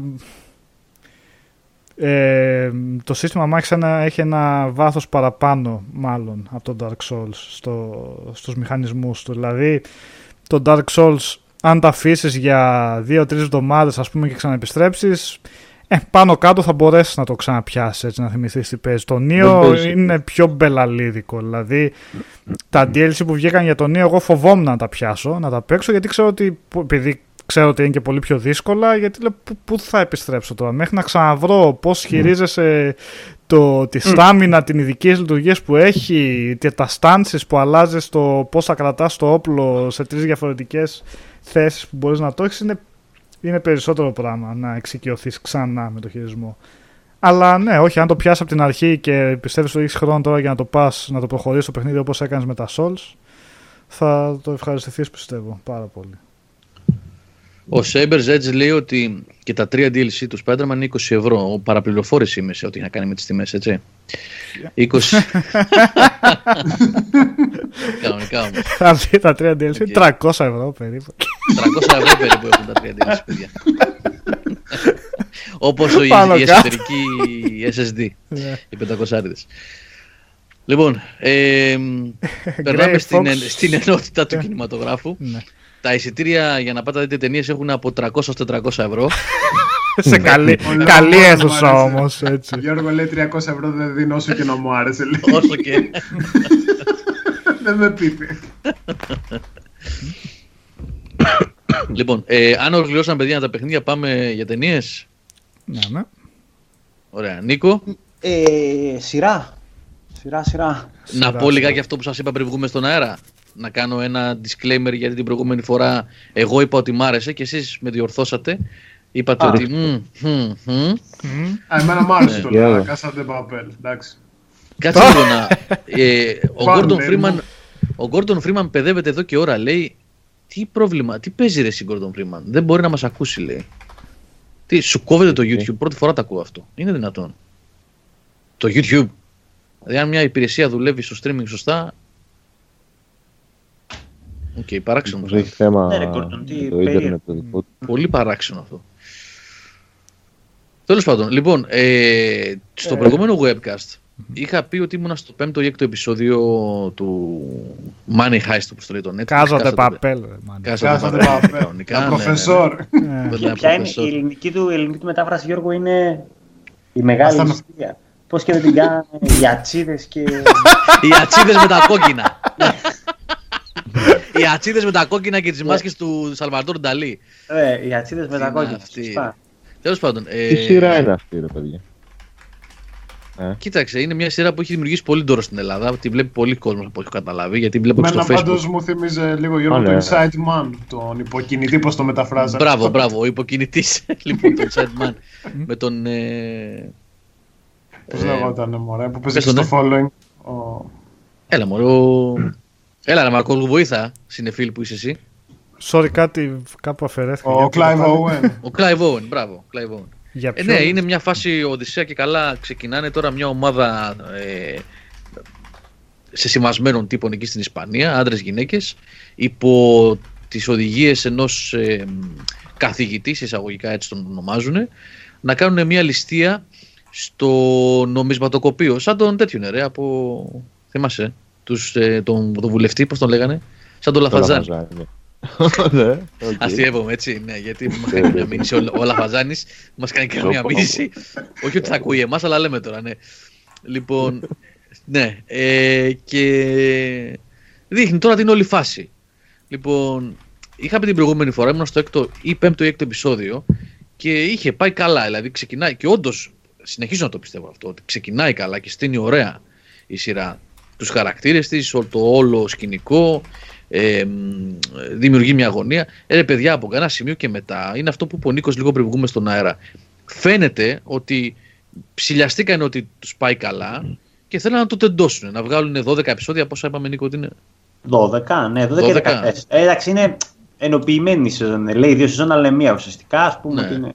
Ε, Τέλος και κάνει κάτι βουτιές από ένα σημείο και μετά. Τρύπες στο σενάριο. Κουταμάρες κάνουν οι χαρακτήρες μετά. Δηλαδή κάτι απίθανα πράγματα. Και παιδιά φαίνεται πάρα πολύ. Δηλαδή, τουλάχιστον έτσι, έτσι μου φάνηκε εμένα έτσι βλέποντας τη σειρά αυτή. Ενώ με κρατούσε. Και οκ, δεν είναι ότι ξαφνικά αρχίζουν τα λάθη. Οι λάθη υπάρχουν και στα πρώτα επεισόδια, αλλά υπάρχει μια ροή ωραία. Που γίνεται Ε, ενοχλητικό αυτό πλέον. Που λες, σταμάτα να κάνεις έτσι, ναι. ναι.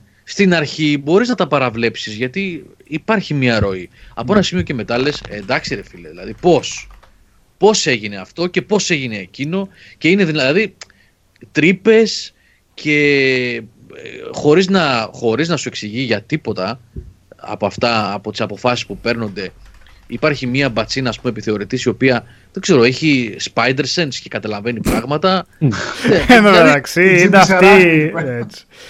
είναι αυτή η τύψα που είναι υποτίθεται στη πιο μεγάλη ληστεία που έχει γίνει στην χώρα τους τουλάχιστον και σε κάποια φάση, οκ, πάω για καφέ τώρα εγώ.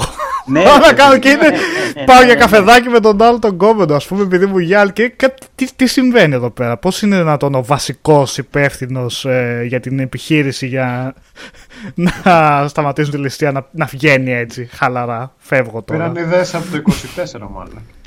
Καλά το γινόταν 24, ισπανική άλλο φώτο παραγωγή. είναι αυτό. Πώς; Ισπανική Ισπανικό, παραγωγή. ισπανικό Ναι, ναι, είναι. ισπανικό. Ισπανικό 100% ναι. Μμ. Μμ. Έχουμε ένα θεματάκι με τα, τα αγαπάμε τα ισπανικά γενικά εδώ πέρα στην Ελλάδα. ναι, αυτό είναι αλήθεια. Αυτό είναι αλήθεια. Ναι. Είναι ότι. Ναι. Δεν... Απλώς αυτό που λες, ρε Γιώργο. Είναι. Ναι, να δεις κάτι το οποίο ξεφεύγει λίγο από την αμερικάνικη μανιέρα και από το μισή και σεζόν γίνεται εντελώς αμερικάνικο γιατί είναι κατόρθωμα το πώς. Εγώ δεν μπορώ να καταλάβω πώς βγάζουν τα ψυχολογικά τους άτομα τα οποία έχουν μπει να κάνουν ένα πολύ συγκεκριμένο σκοπό για να έχουν πολύ συγκεκριμένο στόχο. Shut up, take your money. Ναι, ξέρω εγώ, φαίνεται, και- φαίνεται. Ναι, Νίκος, α, συγγνώμη, ρε, σε διέκοψα. Όχι, όχι, δεν έχω να πω κάτι. Ε, είναι λίγο εκνευριστικό αυτό. Και εντάξει, άμα την αστυνομία δεν την παρουσιάζει σαν τουλάχιστον αυτά τα task force που είναι εκεί πέρα, σαν ένα μάτσο άχρηστος. Πού να δεις, έχεις φτάσει στα combats. Στα όχι, όχι. Θα δεις Είμαι, μετά, νομίζω λέει, πρέπει να είμαι στο 8ο, ε, 8ο ή 1 τον μπορεί και να έχω δει. Δεν θυμάμαι. Εκεί να δεις τι γίνεται. Ε, Δεν δίνω και πολύ σημασία Το πλέον. σκάνουν, Ε, έχω να μην πούμε απογοητευτεί τι τους πολύ. κάνουν. Ε, ξέρεις τι γίνεται. Το μεγάλο πρόβλημα είναι ότι όταν βλέπεις αυτές τις κουταμάρες που γίνονται φαίνεται ότι λειτουργούν, γράφτηκαν και ότι λειτουργούν ως μοχλοί για να προχωρήσουν τα επεισόδια και όχι ως φυσική εξέλιξη μιας Μμ. κατάστασης. Και κάνει μπαμ αυτό το πράγμα. Είναι πολύ ενοχλητικό. Δηλαδή ε, η σειρά αρχίζει και γίνεται πολύ κακή πλέον από ένα σημείο και μετά. Τουλάχιστον στα μάτια μου. Έτσι. Εντάξει. Αυτό δεν σημαίνει ότι ε, μην αρχίσετε μετά να λέτε παιδιά, «Α, όχι είναι γαμάτη η καλύτερη σειρά ever.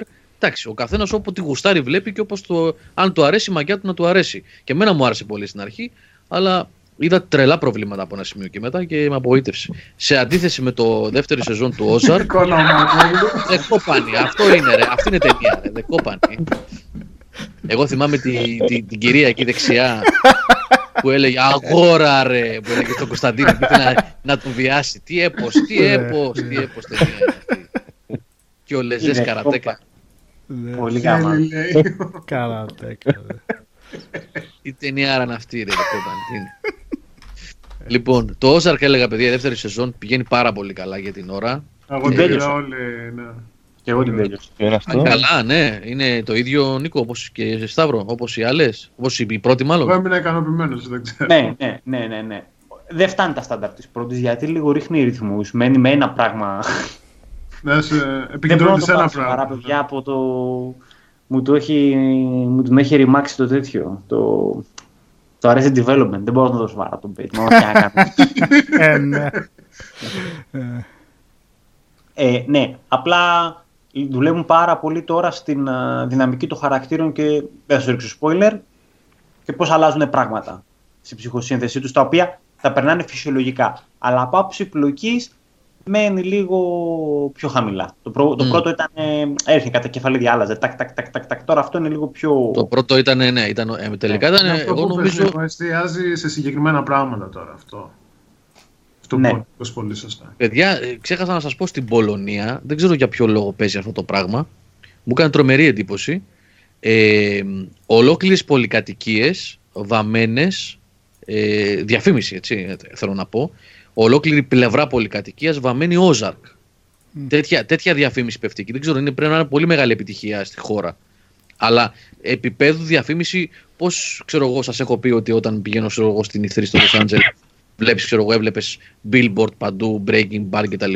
Μμ. Σε πολλά σημεία, ολόκληρα κτίρια βαμμένα Ozark. Δεν ξέρω τι πράγμα είναι αυτό. Μπράβο. Πώς παίζει. Ναι, ναι, ναι. ναι. Μου κάνει τρομερή Τι να εντύπωση. κάνω. Τι σειρά είναι, ας σου πει ο Νίκος. Ε, το πιο κοντινό που μπορείς να σκεφτείς σε, απ- από άποψη πλοκής και λογικής είναι το Breaking Bad. Δεν είναι οι ίδιες σειρές, δεν φτάνει ας πούμε την, α, την ιδιοφυΐα του Breaking Bad γιατί πέρα από την πλοκή του Breaking Bad ήταν και άλλα 10.000 πράγματα έτσι. Μμμ. Εικόνα, κάμερα, τέτοια. Αλλά φαντάσου μια τέτοια λογική. Ε, Ένας α, white collar που αναγκάζεται να γυρίσει σε εγκληματίας γιατί μπλέκεται με το αφήμιση του δείξου spoiler, αλλά αυτή είναι. Είναι το πώς είναι μια χαρά. καθημερινοί Ε, δεν είναι και άνθρωποι- spoiler, είναι το πρώτο επεισόδιο. Πρώτο Τα επεισόδιο. Οι δείξα. καθημερινοί άνθρωποι.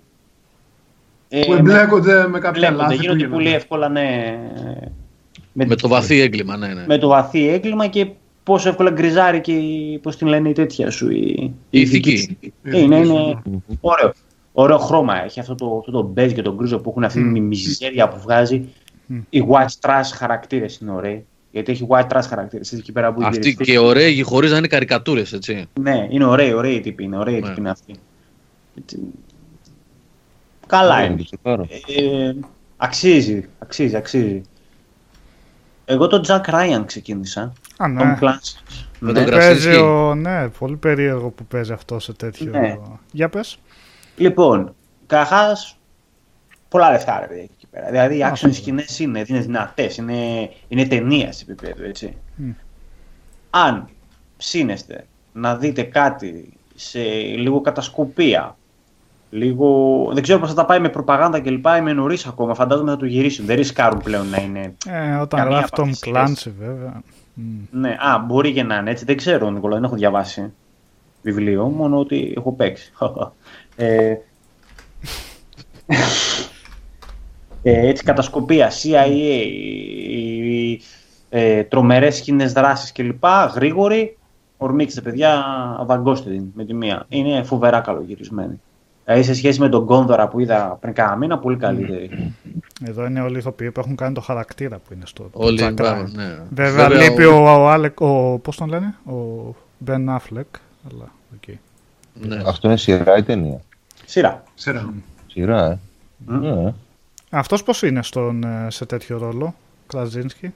Ε, είναι λίγο ξενέρωτος, εντάξει, αναγκαστικά. Είναι, είναι μπάντα, αλλά είναι ξενέρω, η φάτσα του είναι ξενέρωτη λίγο. Μωρέ. Είναι λίγο μπούλη. Όχι, Ξέρω. συμπαθώ φάτσα έχει, γιατί. Ε, Είναι ακριβώς. λίγο πουλή. ναι, ναι, αυτό όμως αυτό όμως δεν ταιριάζει στον Jack Ryan τόσο πολύ. Ξέρω, δεν τον ξανασπώ από βιβλία. Καλά, και ο Πώς Jack Ryan είναι. δεν ήταν και James Bond ποτέ. Ναι, γιατί όποιος βασικά. και τους Ναι. υπόλοιπους που έχω δει σε αυτές τις ταινίες και που είχαν παίξει, δεν νομίζω να τον έδινε ποτέ σε τέτοια φάση ότι πάω και τους δέρνω όλους ή cool ή. Όχι, δεν όχι, ξέρω. ποτέ δεν ήταν έτσι. Και στο, στο πιο πρόσφατο που το είδα τώρα τελευταία εγώ στο Netflix, Αυτό με τον ε, Chris, ε, πώς τον, Chris, ε, Chris, Chris, Chris, πώς τον λένε, Chris Pine. Ναι, Pine, αυτό, το λένε. Chris Pine. Αυτό δείχνει το, προ- πώς να σου το πω, πώς ξεκίνησε. Μμ, Από το σημείο 0. Λογιστής ήταν και καλά. μμμ.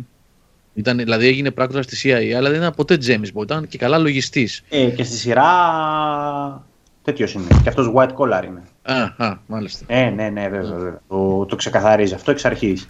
Και απλά έχει μια πολύ δυνατή αντίληψη στο να καταλαβαίνει τις ροές χρημάτων. Δηλαδή, πώς να Ακριβώς, καταλαβαίνει- ακριβώς αυτό είναι και στην ταινία. Ναι, μπράβο. Αυτό κάνει καλά και γι' αυτό τον χρησιμοποιούν. Αν- Αναλυτής είναι. Αναλυτής, Αλλά μπράβο. Είναι και Μαρίν. Δεν ξέρω αν στην ταινία ήταν και.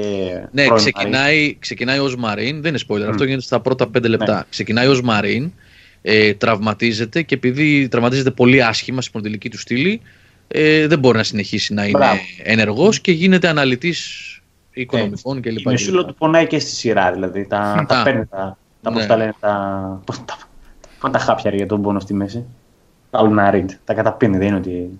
Βολταρέν, ξέρω εγώ κάτι. Βολταρέ δεν κάνει τίποτα για τη μέση. Βολταρέ να βάζεις κάποια σηματάκια. άμα ναι, να- ναι, ναι, κάνα μυϊκό έτσι, τίποτα, κάνα Έτσι. τέτοιο. ναι. Και αυτό για να νομίζεις ότι περνάει. Το Black Mirror, ρωτάει ο Γιώργος ναι, ναι, Ποταμιανός, ίσως. αν αξίζει. Γιώργος- Προσωπικά, ε, Δεν χάνεται για μένα το Black Mirror.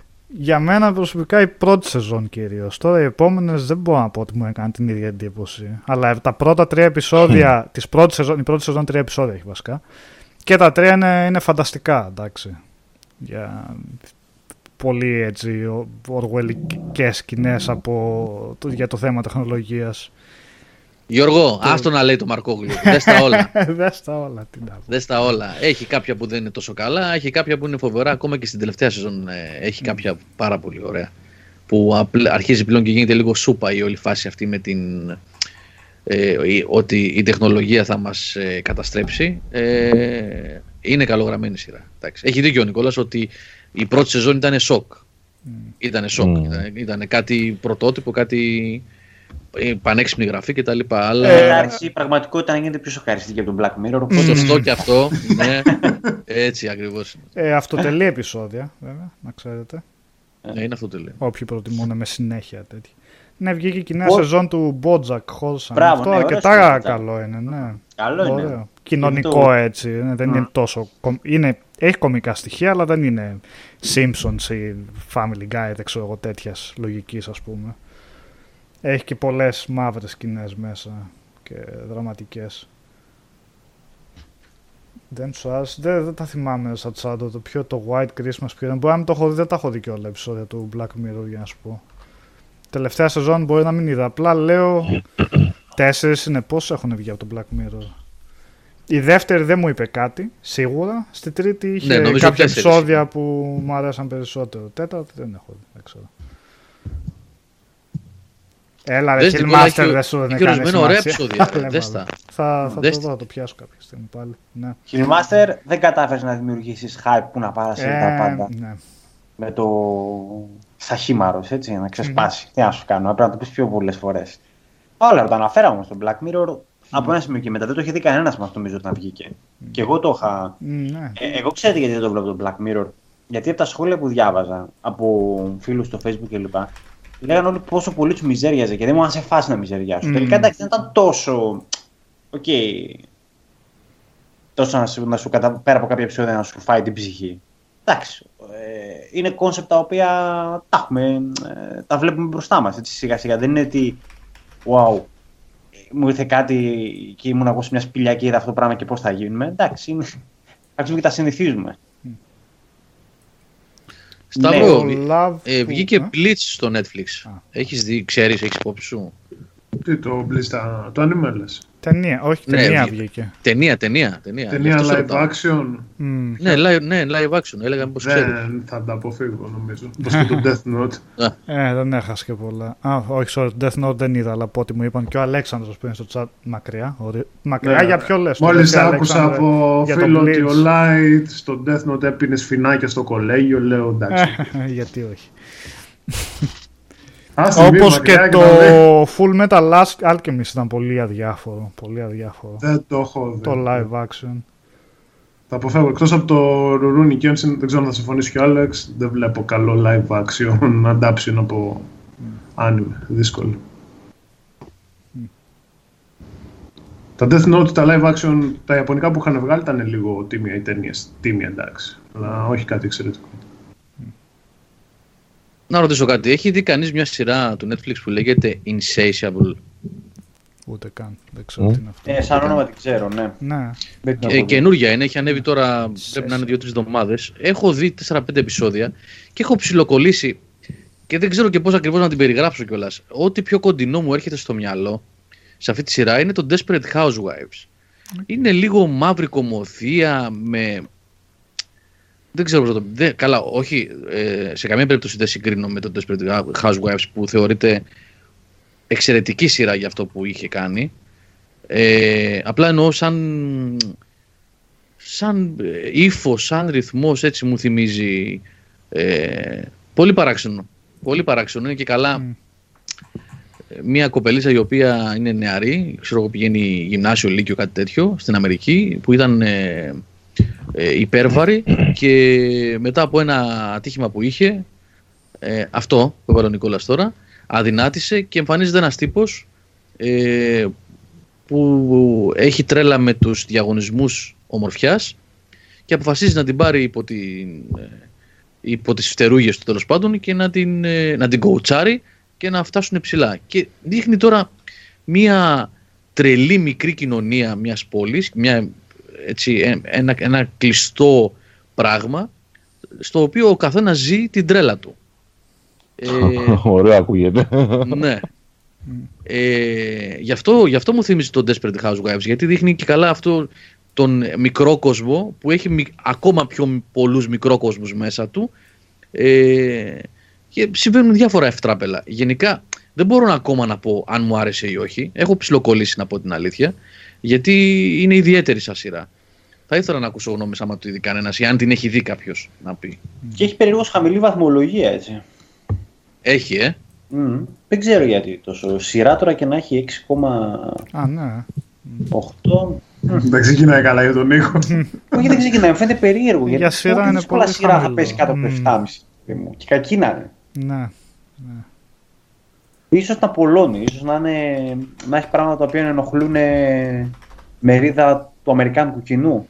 Έτσι, δεν είναι απίθανο αυτό. Και να την έχουν μπασάρει. Ναι, μπορεί, ναι. Δηλαδή να στρέφεται εναντίον κάποια συγκεκριμένης ή ίσως πιο συντηρητικής ή αντίθετα πιο πρώτη. Δεν ξέρω. Οπότε, εσύ πώς είναι είδες, πού στέκεται πολιτικά, γιατί παίζουν πολλά με τη σειρά και τη βαθμολογία τους σε κάτι τέτοια. Έχει κάποια τέτοια Για εκδοχή. Πες. Εντάξει, ότι χαστουκίζει την όλη φάση με τις μαμάδες που βάζουν τα παιδιά τους να, από μικρά να πηγαίνουν σε διαγωνισμούς ε, ομορφιάς και τα λοιπά, τέτοια τυριχότητα. Οκ, αυτό είναι Ε, κάτι γενικά αποδεκτό όμως. Δεν είναι κάτι ναι. το οποίο μπορεί να πει κάποιος Αχ, γιατί βλέπει Εντάξει, αυτά τα δεν, πράγματα. δεν νομίζω ότι κάνει... Δεν ξέρω, μπορεί να μην το έχω αντιληφθεί εγώ, αλλά δεν νομίζω ότι κάνει και κάποιο πολιτικό σχόλιο σαν σειρά αυτή. Μμμ. Ε, μπορεί να είναι πολύ επιφανειακή και απλά εγώ να είδα ε, κάποιες ομοιότητες με τον Desperate Housewives λόγω των μικρόκοσμων που σας είπα προηγουμένως, Ναι. που η κάθε μια οικογένεια και ο, η γειτονιά ας πούμε, προσπαθεί να κάνει πράγματα διαφορετικά από την άλλη. Ε, Τέλος πάντων, εντάξει, δεν είναι τίποτα φοβερό. Απλά έχω δει 3-4 επεισόδια και μου έκανε εντύπωση γιατί με κράτησε. Δηλαδή, δεν είναι αυτό το πράγμα που το βάζεις και λες. Τι βλέπω τώρα, ρε φίλε, ας πούμε. Τι, ξέρεις, δεν βλέπετε. Οι ερμηνείες είναι καλές, το μοντάζ είναι ωραίο. Εντάξει, αυτό, αυτό μέχρι εκεί. Καλή φωτογραφία, σωστές ερμηνείε. Ο, Καλή αυτά ο Νικόλας, πρέ... σκηνοθεσία. ο Νικόλας πρέπει να τα λέει αυτά. κανονικά. Σωστά. Ρε George Χάρντεγκαν, τι είναι αυτό που λες; Παιδιά, λέει, είδα την Οδύσσια στο σινεμά. Τέτοιο πράγμα σε καμία ταινία δεν έχω ξανανιώσει. Καμία σχέση με την τηλεόραση. Του Πηγαίνετε να τη διαστήματος. Ποια Οδύσσια, τι εννοείς; Ποια Οδύσσεια; Για βοήθα λίγο. Μία είναι η Οδύσσεια, του διαστήματος. Α, Δεν έχεις. ναι, ναι. Πρέπει να το ξαναδείξανε τώρα. Ε, μμ. Οκ. Ποιο, ρε, για ποιο λέει; Η Οδύσσεια του διαστήματος. Α, το Ξαναπαίχτηκε σε 2000 κάποιες Α, αίθουσες, το ναι. Space. Α, Καλά, εκπληκτική ταινία. Trippy εντελώς. Για να στο- κανένα ρετού.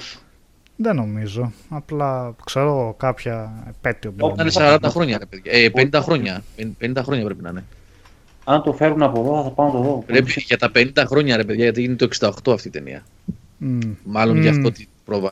Ναι, ναι, ναι. Καλά, είναι εκπληκτικό πράγμα. Αργίλα έτσι, αλλά ωραία αργίλα. Τρίπη, τρίπη. Τρίπη. Εντελώς. Πληκτικές σκηνές. Πληκτικές ή εκπληκτικές; Εκπληκτικές. Τι Α. είναι. Άλεξ, ε, ο Νίκο, Νίκος ενημερώνει ο Άλεξ εδώ πέρα. Α, το έχει είχε και και εδώ, εκεί. ε. Οκ, το πήρα χαμπάρι. Εδώ, όχι εδώ, εκεί. Εκεί. Εκεί, εδώ και εκεί. Δύο ώρες πίσω ο Νικόλας πάλι. Μια που λέμε για σειρές, ρε Νίκο, για να σε ρωτήσω, μια πρωταγωνιστής και εδώ πέρα. Τι θα γίνει στο επόμενο επεισόδιο; Άντε ρε. Αυτό το πράγμα. Ρε Νίκο, αυτό να σου πω κάτι, είναι κομπλιμέντο όμως ρε φίλε, γιατί είναι γάμο Όχι, τα δεν λέω άτομα. ότι είναι τίποτα, σιγά. Όχι, είναι και γάμο τα άτομα. Δηλαδή, Μια χαρά είναι, αν δεν με αυτός, ο, πειράζει. αυτός ο τύπος, αν πάθει κάτι στη σειρά, εγώ θα πεθάνω. Δεν υπάρχει περίπτωση. τον πάω με χίλια όμως, έτσι, με χίλια τον πάω. Καλά, δεν θα επιβιώσει στο τέλος. Γιατί θα έπρεπε τότε να, να παίζει και στο Breaking Bad. Έχει πολύ μπορεί- βασικό μπορεί να ρόλο έχει- για τα τεκτενόμενα Spoiler, του. λέει. Μπορεί να έχει redemption ιστορία. Α, στο μ, τέλος. να δεν ναι, έχει σωστά. κάνει. Ναι, ναι. Ναι, να φεύγει. Δεν νομίζω να τον καθάρισουν αυτό. Είναι παρά είναι συμπαθητικός τύπος. Μ, ναι. Δεν Γι' ήταν αυτό, αυτό. Far Cry για- συμπαθητικός, εδώ είναι συμπαθητικός. ναι. Το τελευταίο επεισόδιο ήταν φοβερό, έτσι. Το Μ, 5 πρέπει να το δω. Το ναι. 6. Το, το 6, το 6. Ε, Α, δεν έχω δει το 5 εγώ νομίζω. Κάτσε να δω. Εγώ τα δύο μαζί με Μην το μην 5 πείτε 6. τίποτα, δεν έχω δει ακόμη.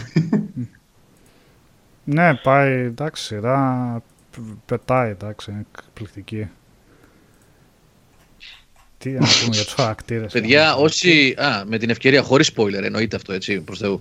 Ε, όσοι αγαπήσατε Breaking Bad, ε, ειδικά στα τελευταία δύο επεισόδια του Better Call Saul, το 5 και το 6, κυρίως το 6, Μ, είναι. Τι να πω. Μην το χάσετε απλά. Για, καλά, γενικά η σειρά δεν πρέπει να χαθεί αυτή, είναι φοβερή. μ. Πρέπει να τη δείτε. Αλλά μ, έρχεται και αρχίζει και κολλάει πράγματα τώρα σε πολύ έντονο βαθμό, έτσι Μμμ. με το Breaking Bad. Ναι. Νομίζω έχουν ανακοινώσει πόσα σεζόν θα είναι. Όχι, Γιατί- ε, απλά έχουν πει ότι όσο πάει θα το πάμε. Έχουν πάρα πολύ υλικό. Λένε ότι έχουν πολλές ιδέες γιατί η σειρά μπορεί να μην τελειώσει και στο παρελθόν που είναι. Που είναι. Μπορεί απλά να συνεχίσει μετά στο, στο μέλλον, όπως έτσι κι αλλιώς ε, μπλέκεις Μετά σκηνές το από Breaking το Bad. πώς είναι μετά το Breaking Bad. Ναι, ναι, ναι. Μα ξεκινάει με σκηνή μετά το. Ναι, ναι, ναι. Οπότε... Επειδή, ναι, το λέω γιατί αρχίζει και πλησιάζει προς το Μμ. Breaking Bad χρονολογικά τώρα, γι' αυτό το λέω. Έτσι όπως Ναι. το βλέπω δηλαδή, έτσι μου φαίνεται. Ε, πιστεύω έχει ακόμα μέλλον. Δεν φαίνεται σε καμία περίπτωση να κάνει κοιλιά. Έχει εξαιρετικούς. Βέβαια, αν πάει στο μέλλον θα πρέπει να βρουν καινούργια πρόσωπα. Εκεί λίγο θα τους... Θα είναι λίγο περίεργο να δούμε πώς θα εξελιχθεί, αλλά... Καλά, δεν χρειάζεται να είναι και πολλές σεζόν πριν ξεχυλωθεί. Μια χαρά. Στη... Και το Breaking Bad στις 5 σεζόν πώς είχε φτάσει. Ακριβώς η διάρκεια που έπρεπε να είναι ήταν. Γιατί και το, για παράδειγμα το Mad Men που ήταν εκπληκτική σειρά, στη τελευταία σεζόν ήταν λίγο... Άντε παιδιά, το κλείνουμε το μαγάζι σιγά σιγά. Νομίζω ότι Δεν έχουμε και οι ιδέες δύο έτσι. σειρές αυτές και πολλές ακόμα είχαν πέσει ε, πάνω στις, α- στις απεργίες των σεναριογράφων και είχαν κάνει κάποιες σεζόν κοιλιές. Όχι το Mad Men. Το Mad Men μια χαρά έχει περάσει με- μετά Ναι. την απεργία. Τι, στη Αυτά τελευταία ήταν. σεζόν 7η δεν νομίζω να ήταν τότε. Αρκετά μετά ήταν. Δεν είναι τότε που το είχαν σπάσει σε δύο. Είχαν βγάλει μια σεζόν μικρή το Mad Men με πέντε επεισόδια. Τι, τι, κα- Κάτσε, δεν ξέρω τόσο αν θυμάμαι παλιό σωστά. είναι το Mad Men τώρα και μπερδεύομαι. Πότε βγήκε η Νομίζω ότι τελευταία είχε σεζόν; πέσει και αυτός στις απεργίες. Το Mad Men είχε φάει κάτι τέτοιο. Μπορεί να κάνω Όχι, λάθος, αλλά τελευταία νομίζω κάτι σεζόν τέτοιο. την είχαν κόψει, βλέπω, σε δύο από 7 επεισόδια το 14 και το 15. Αλλά νομίζω η απεργία πιο πριν ήταν. Όχι, τότε πρέπει να ήταν Νικόλα. Που την είχαν κόψει. Καλά, μπορεί να κάνω λάθος, δεν θυμάμαι τώρα. Πιο, πιο πριν, πιο πριν πρέπει να ήταν. Που, είχαν, που είχε Πριν ξεσκιστεί ήτανε. το πρόγραμμα των σειρών μετά και της δείχναν ένα αντάλλον τη σεζόν. Από εκεί που άρχιζε το Σεπτέμβριο, μία το Μάρτιο, μία το Ναι, καλοκαίρι, όχι. όπου να είναι αυτό από πιο παλιά είναι. Αυτό με το Lost και το Prison Break ήταν οι πρώτοι. Έχουν γίνει δύο τέτοια σκηνικά βουλές Μπολέκ. Αυτό ήταν πολύ παλιά με το Lost. Και ξανά έγινε πάλι μετά. Τέλος πάντων. Ε, το iZombie, ένα επεισόδιο είχα δει ρε iZombie. Γκόρθον που γράφεις εδώ. Αλλά ένα επεισόδιο. Είναι αυτό δεν- με την κοπελίτσα που... ε, Στο νεκροτομείο που στο νεκροτομείο, μπράβο, στο νεκροτομείο που Το έχω γίνεται πετύχει ζόμπι. ναι. λίγο. Και εγώ ένα. Λίγα πράγματα. Δεν μου Εγώ πει. κανένα. Και ούψ, χαμηλή ανάλυση. Δεν πειράζει, αυτή βρήκαμε. ναι, δεν, Δεν αλλάζει. δεν έχω επαφή με αυτή. Μ; Όχι, έτσι. Α, Γιώργη. Ο Κώστας λέει τώρα βλέπω το Ζητιάνο στην ΕΡΤ. Ποια είναι αυτή η σειρά, ρε, εσύ, Κώστα; Επίσης, Γιώργο, το Μάγιανς ρώτησε κάποιο παιδί αν το έχουμε δει. Λόγω Sons of Anarchy. Ξεκίνησε αυτό. Μ, Δεν το έχω ξεκίνησε. δει. Ε, να μαζευτεί κανένα επεισόδιο πρώτα και μετά. Ε, θα το δω πάντως εγώ σίγουρα. Δεν... Καμιά ταινία Κάτι- της προκοπής. Ταινία της προκοπής. Είδα εγώ Δύσκολα τα πραγματάκια. πράγματα, ε. Και να μην είναι μελό. Είναι μια καλή Εγώ- περίοδος να δεις παλιές ταινίες, γενικά. Δεν Επιμένω έχεις στις δει. παλιές ταινίες εγώ και είδα. Ναι, δεν Θα χρειάζεται. δω πάλι Predator το πρώτο. Ναι.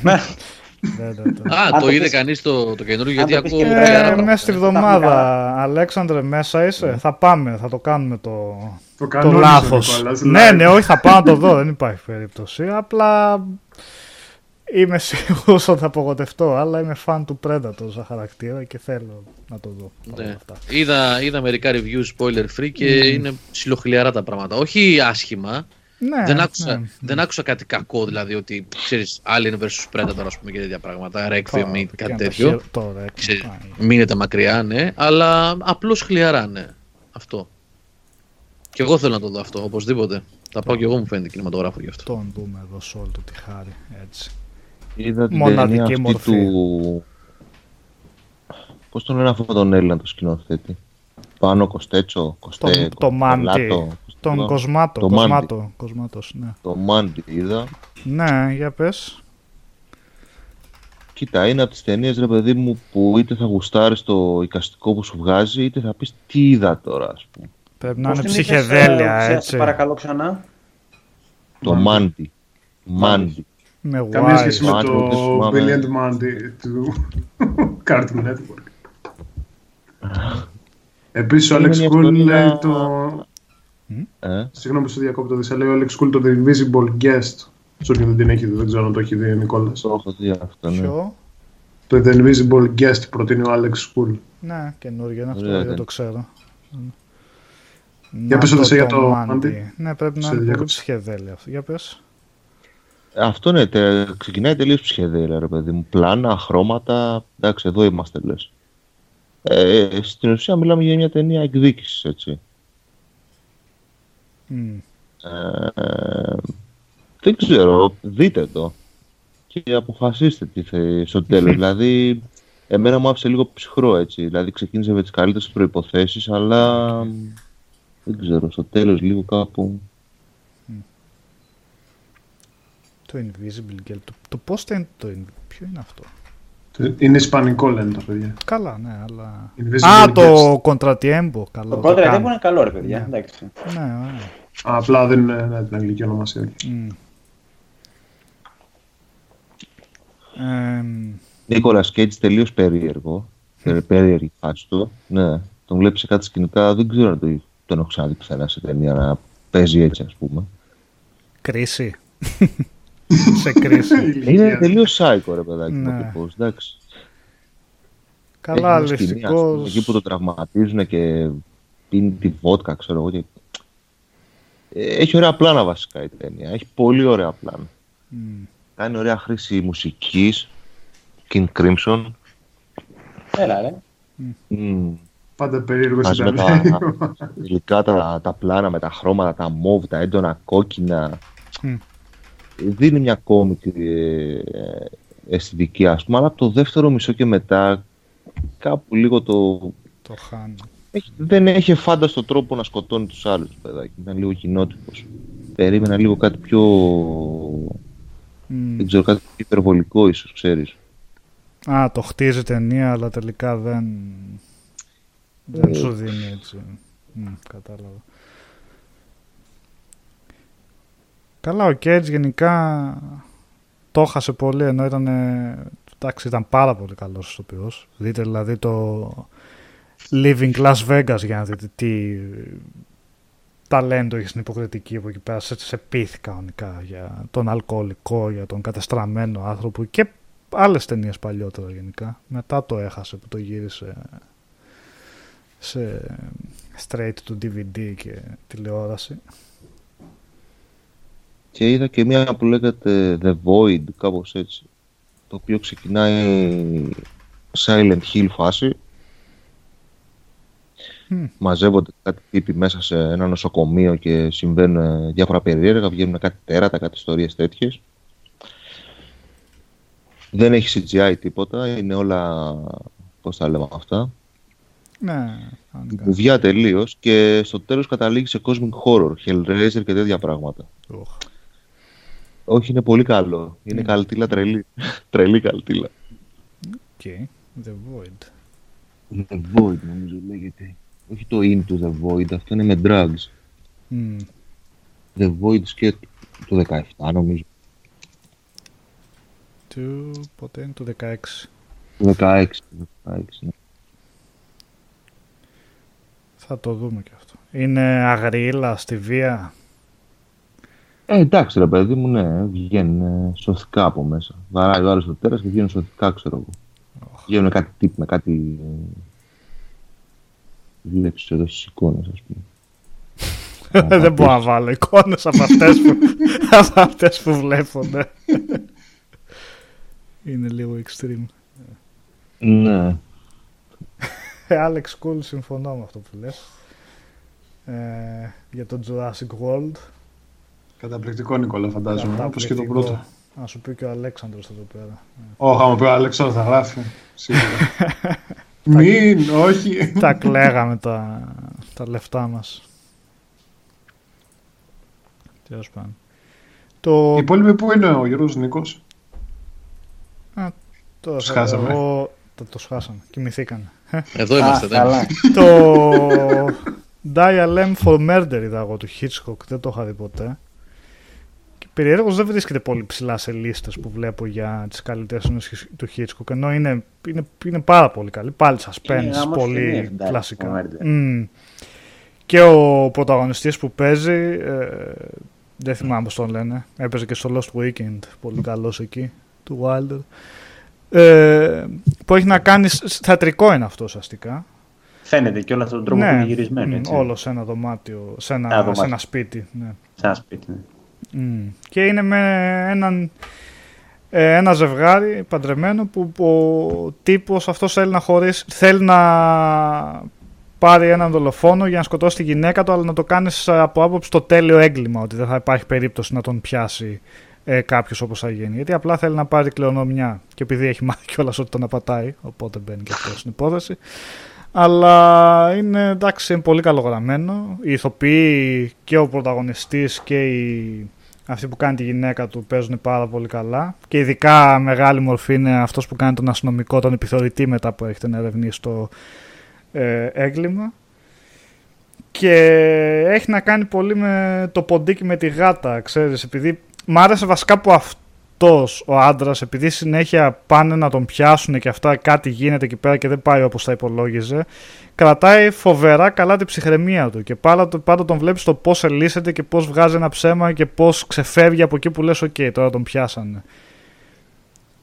Και, και είναι που τελειώνει πολύ, μ, πολύ έξυπνα χωρίς να, να μην σποϊλάρω αλλά η κατάληξη είναι τελικά πολύ έξυπνη εκεί που λες μα πώς θα γίνει τώρα κάποια χαζομάρα θα γίνει για να, για να λήξει το, το γυρνάει πολύ ωραία από μία λεπτομέρεια που κάνουν όλα κλικ και λες α, αυτό συνέβη τώρα πολύ καλό, πολύ καλό ε, τι άλλο, το Andromeda Strain είδα το 71 ξέρω το έχει δει κανείς; Όχι. ε, πολύ Ταινιάρα, ταινιάρα. Μμ. Ε, με αληθοφανή τρόπο το πώς έρχεται μια καινούργια ασθένεια στη γη, ένας καινούριος ιός από το διάστημα μέσω του ρηφόρου που έχει επιστρέψει, έχει κουβαλήσει μαζί του και ένα εξωγήινο οργανισμό. Ε, ξεκληρίζει ένα πολύ μικρό χωριό αυτός ο οργανισμός και μετά σου δείχνει όλο σε μια μυστική βάση της Αμερικής πώς γίνεται η όλη διαδικασία για να βρούνε ε, πώς, ε, πώς εξαπλώνεται αυτή, αυτός ο ιός, με ποιο μέσο, μέσω αέρα, μέσω επαφής, δεν ξέρω εγώ τι, πώς θα βρούνε αντίδοτο, τι θα κάνουν σε περίπτωση που δεν μπορούν να το κατοπολεμήσουν και αρχίζει να εξαπλώνεται, αλλά το δείχνει με όσο πιο αληθοφανή και πιστικό τρόπο μπορεί. και κάτι που σημαίνει παράλληλα ότι η ταινία είναι αρκετά αργή. Δεν, δεν θα δείτε δηλαδή ε, περιπέτεια σαν το. Ποιο ήταν ε, με τον Dustin Hoffman. Ανδρομέδα, αποστολή άκρος απόρριτος. Έτσι, ναι. Αλλά το έχουν κάνει, είναι πολύ καλή παραγωγή στο πώς έχουν σχεδιάσει αυτό το υπόγειο και πολύ μυστικό εργαστήριο που έχουν. Ε, Λες για την παλιά ή για την καινούργια. Το, πα, το πα, την, παλιά, την παλιά. Η καινούργια μήνυ σειρά νομίζω ήταν ε, δύο επεισόδια κάτι τέτοιο. Ε, ναι, τι, τέσσερα. Τέσσερα, τέσσερα επεισόδια. Okay. Σωστά. Τι άλλο είδα; Το Conversation του Francis Ford Coppola. Και αυτό μου άρεσε. Έτσι, πολύ αργίλα με Gene Hackman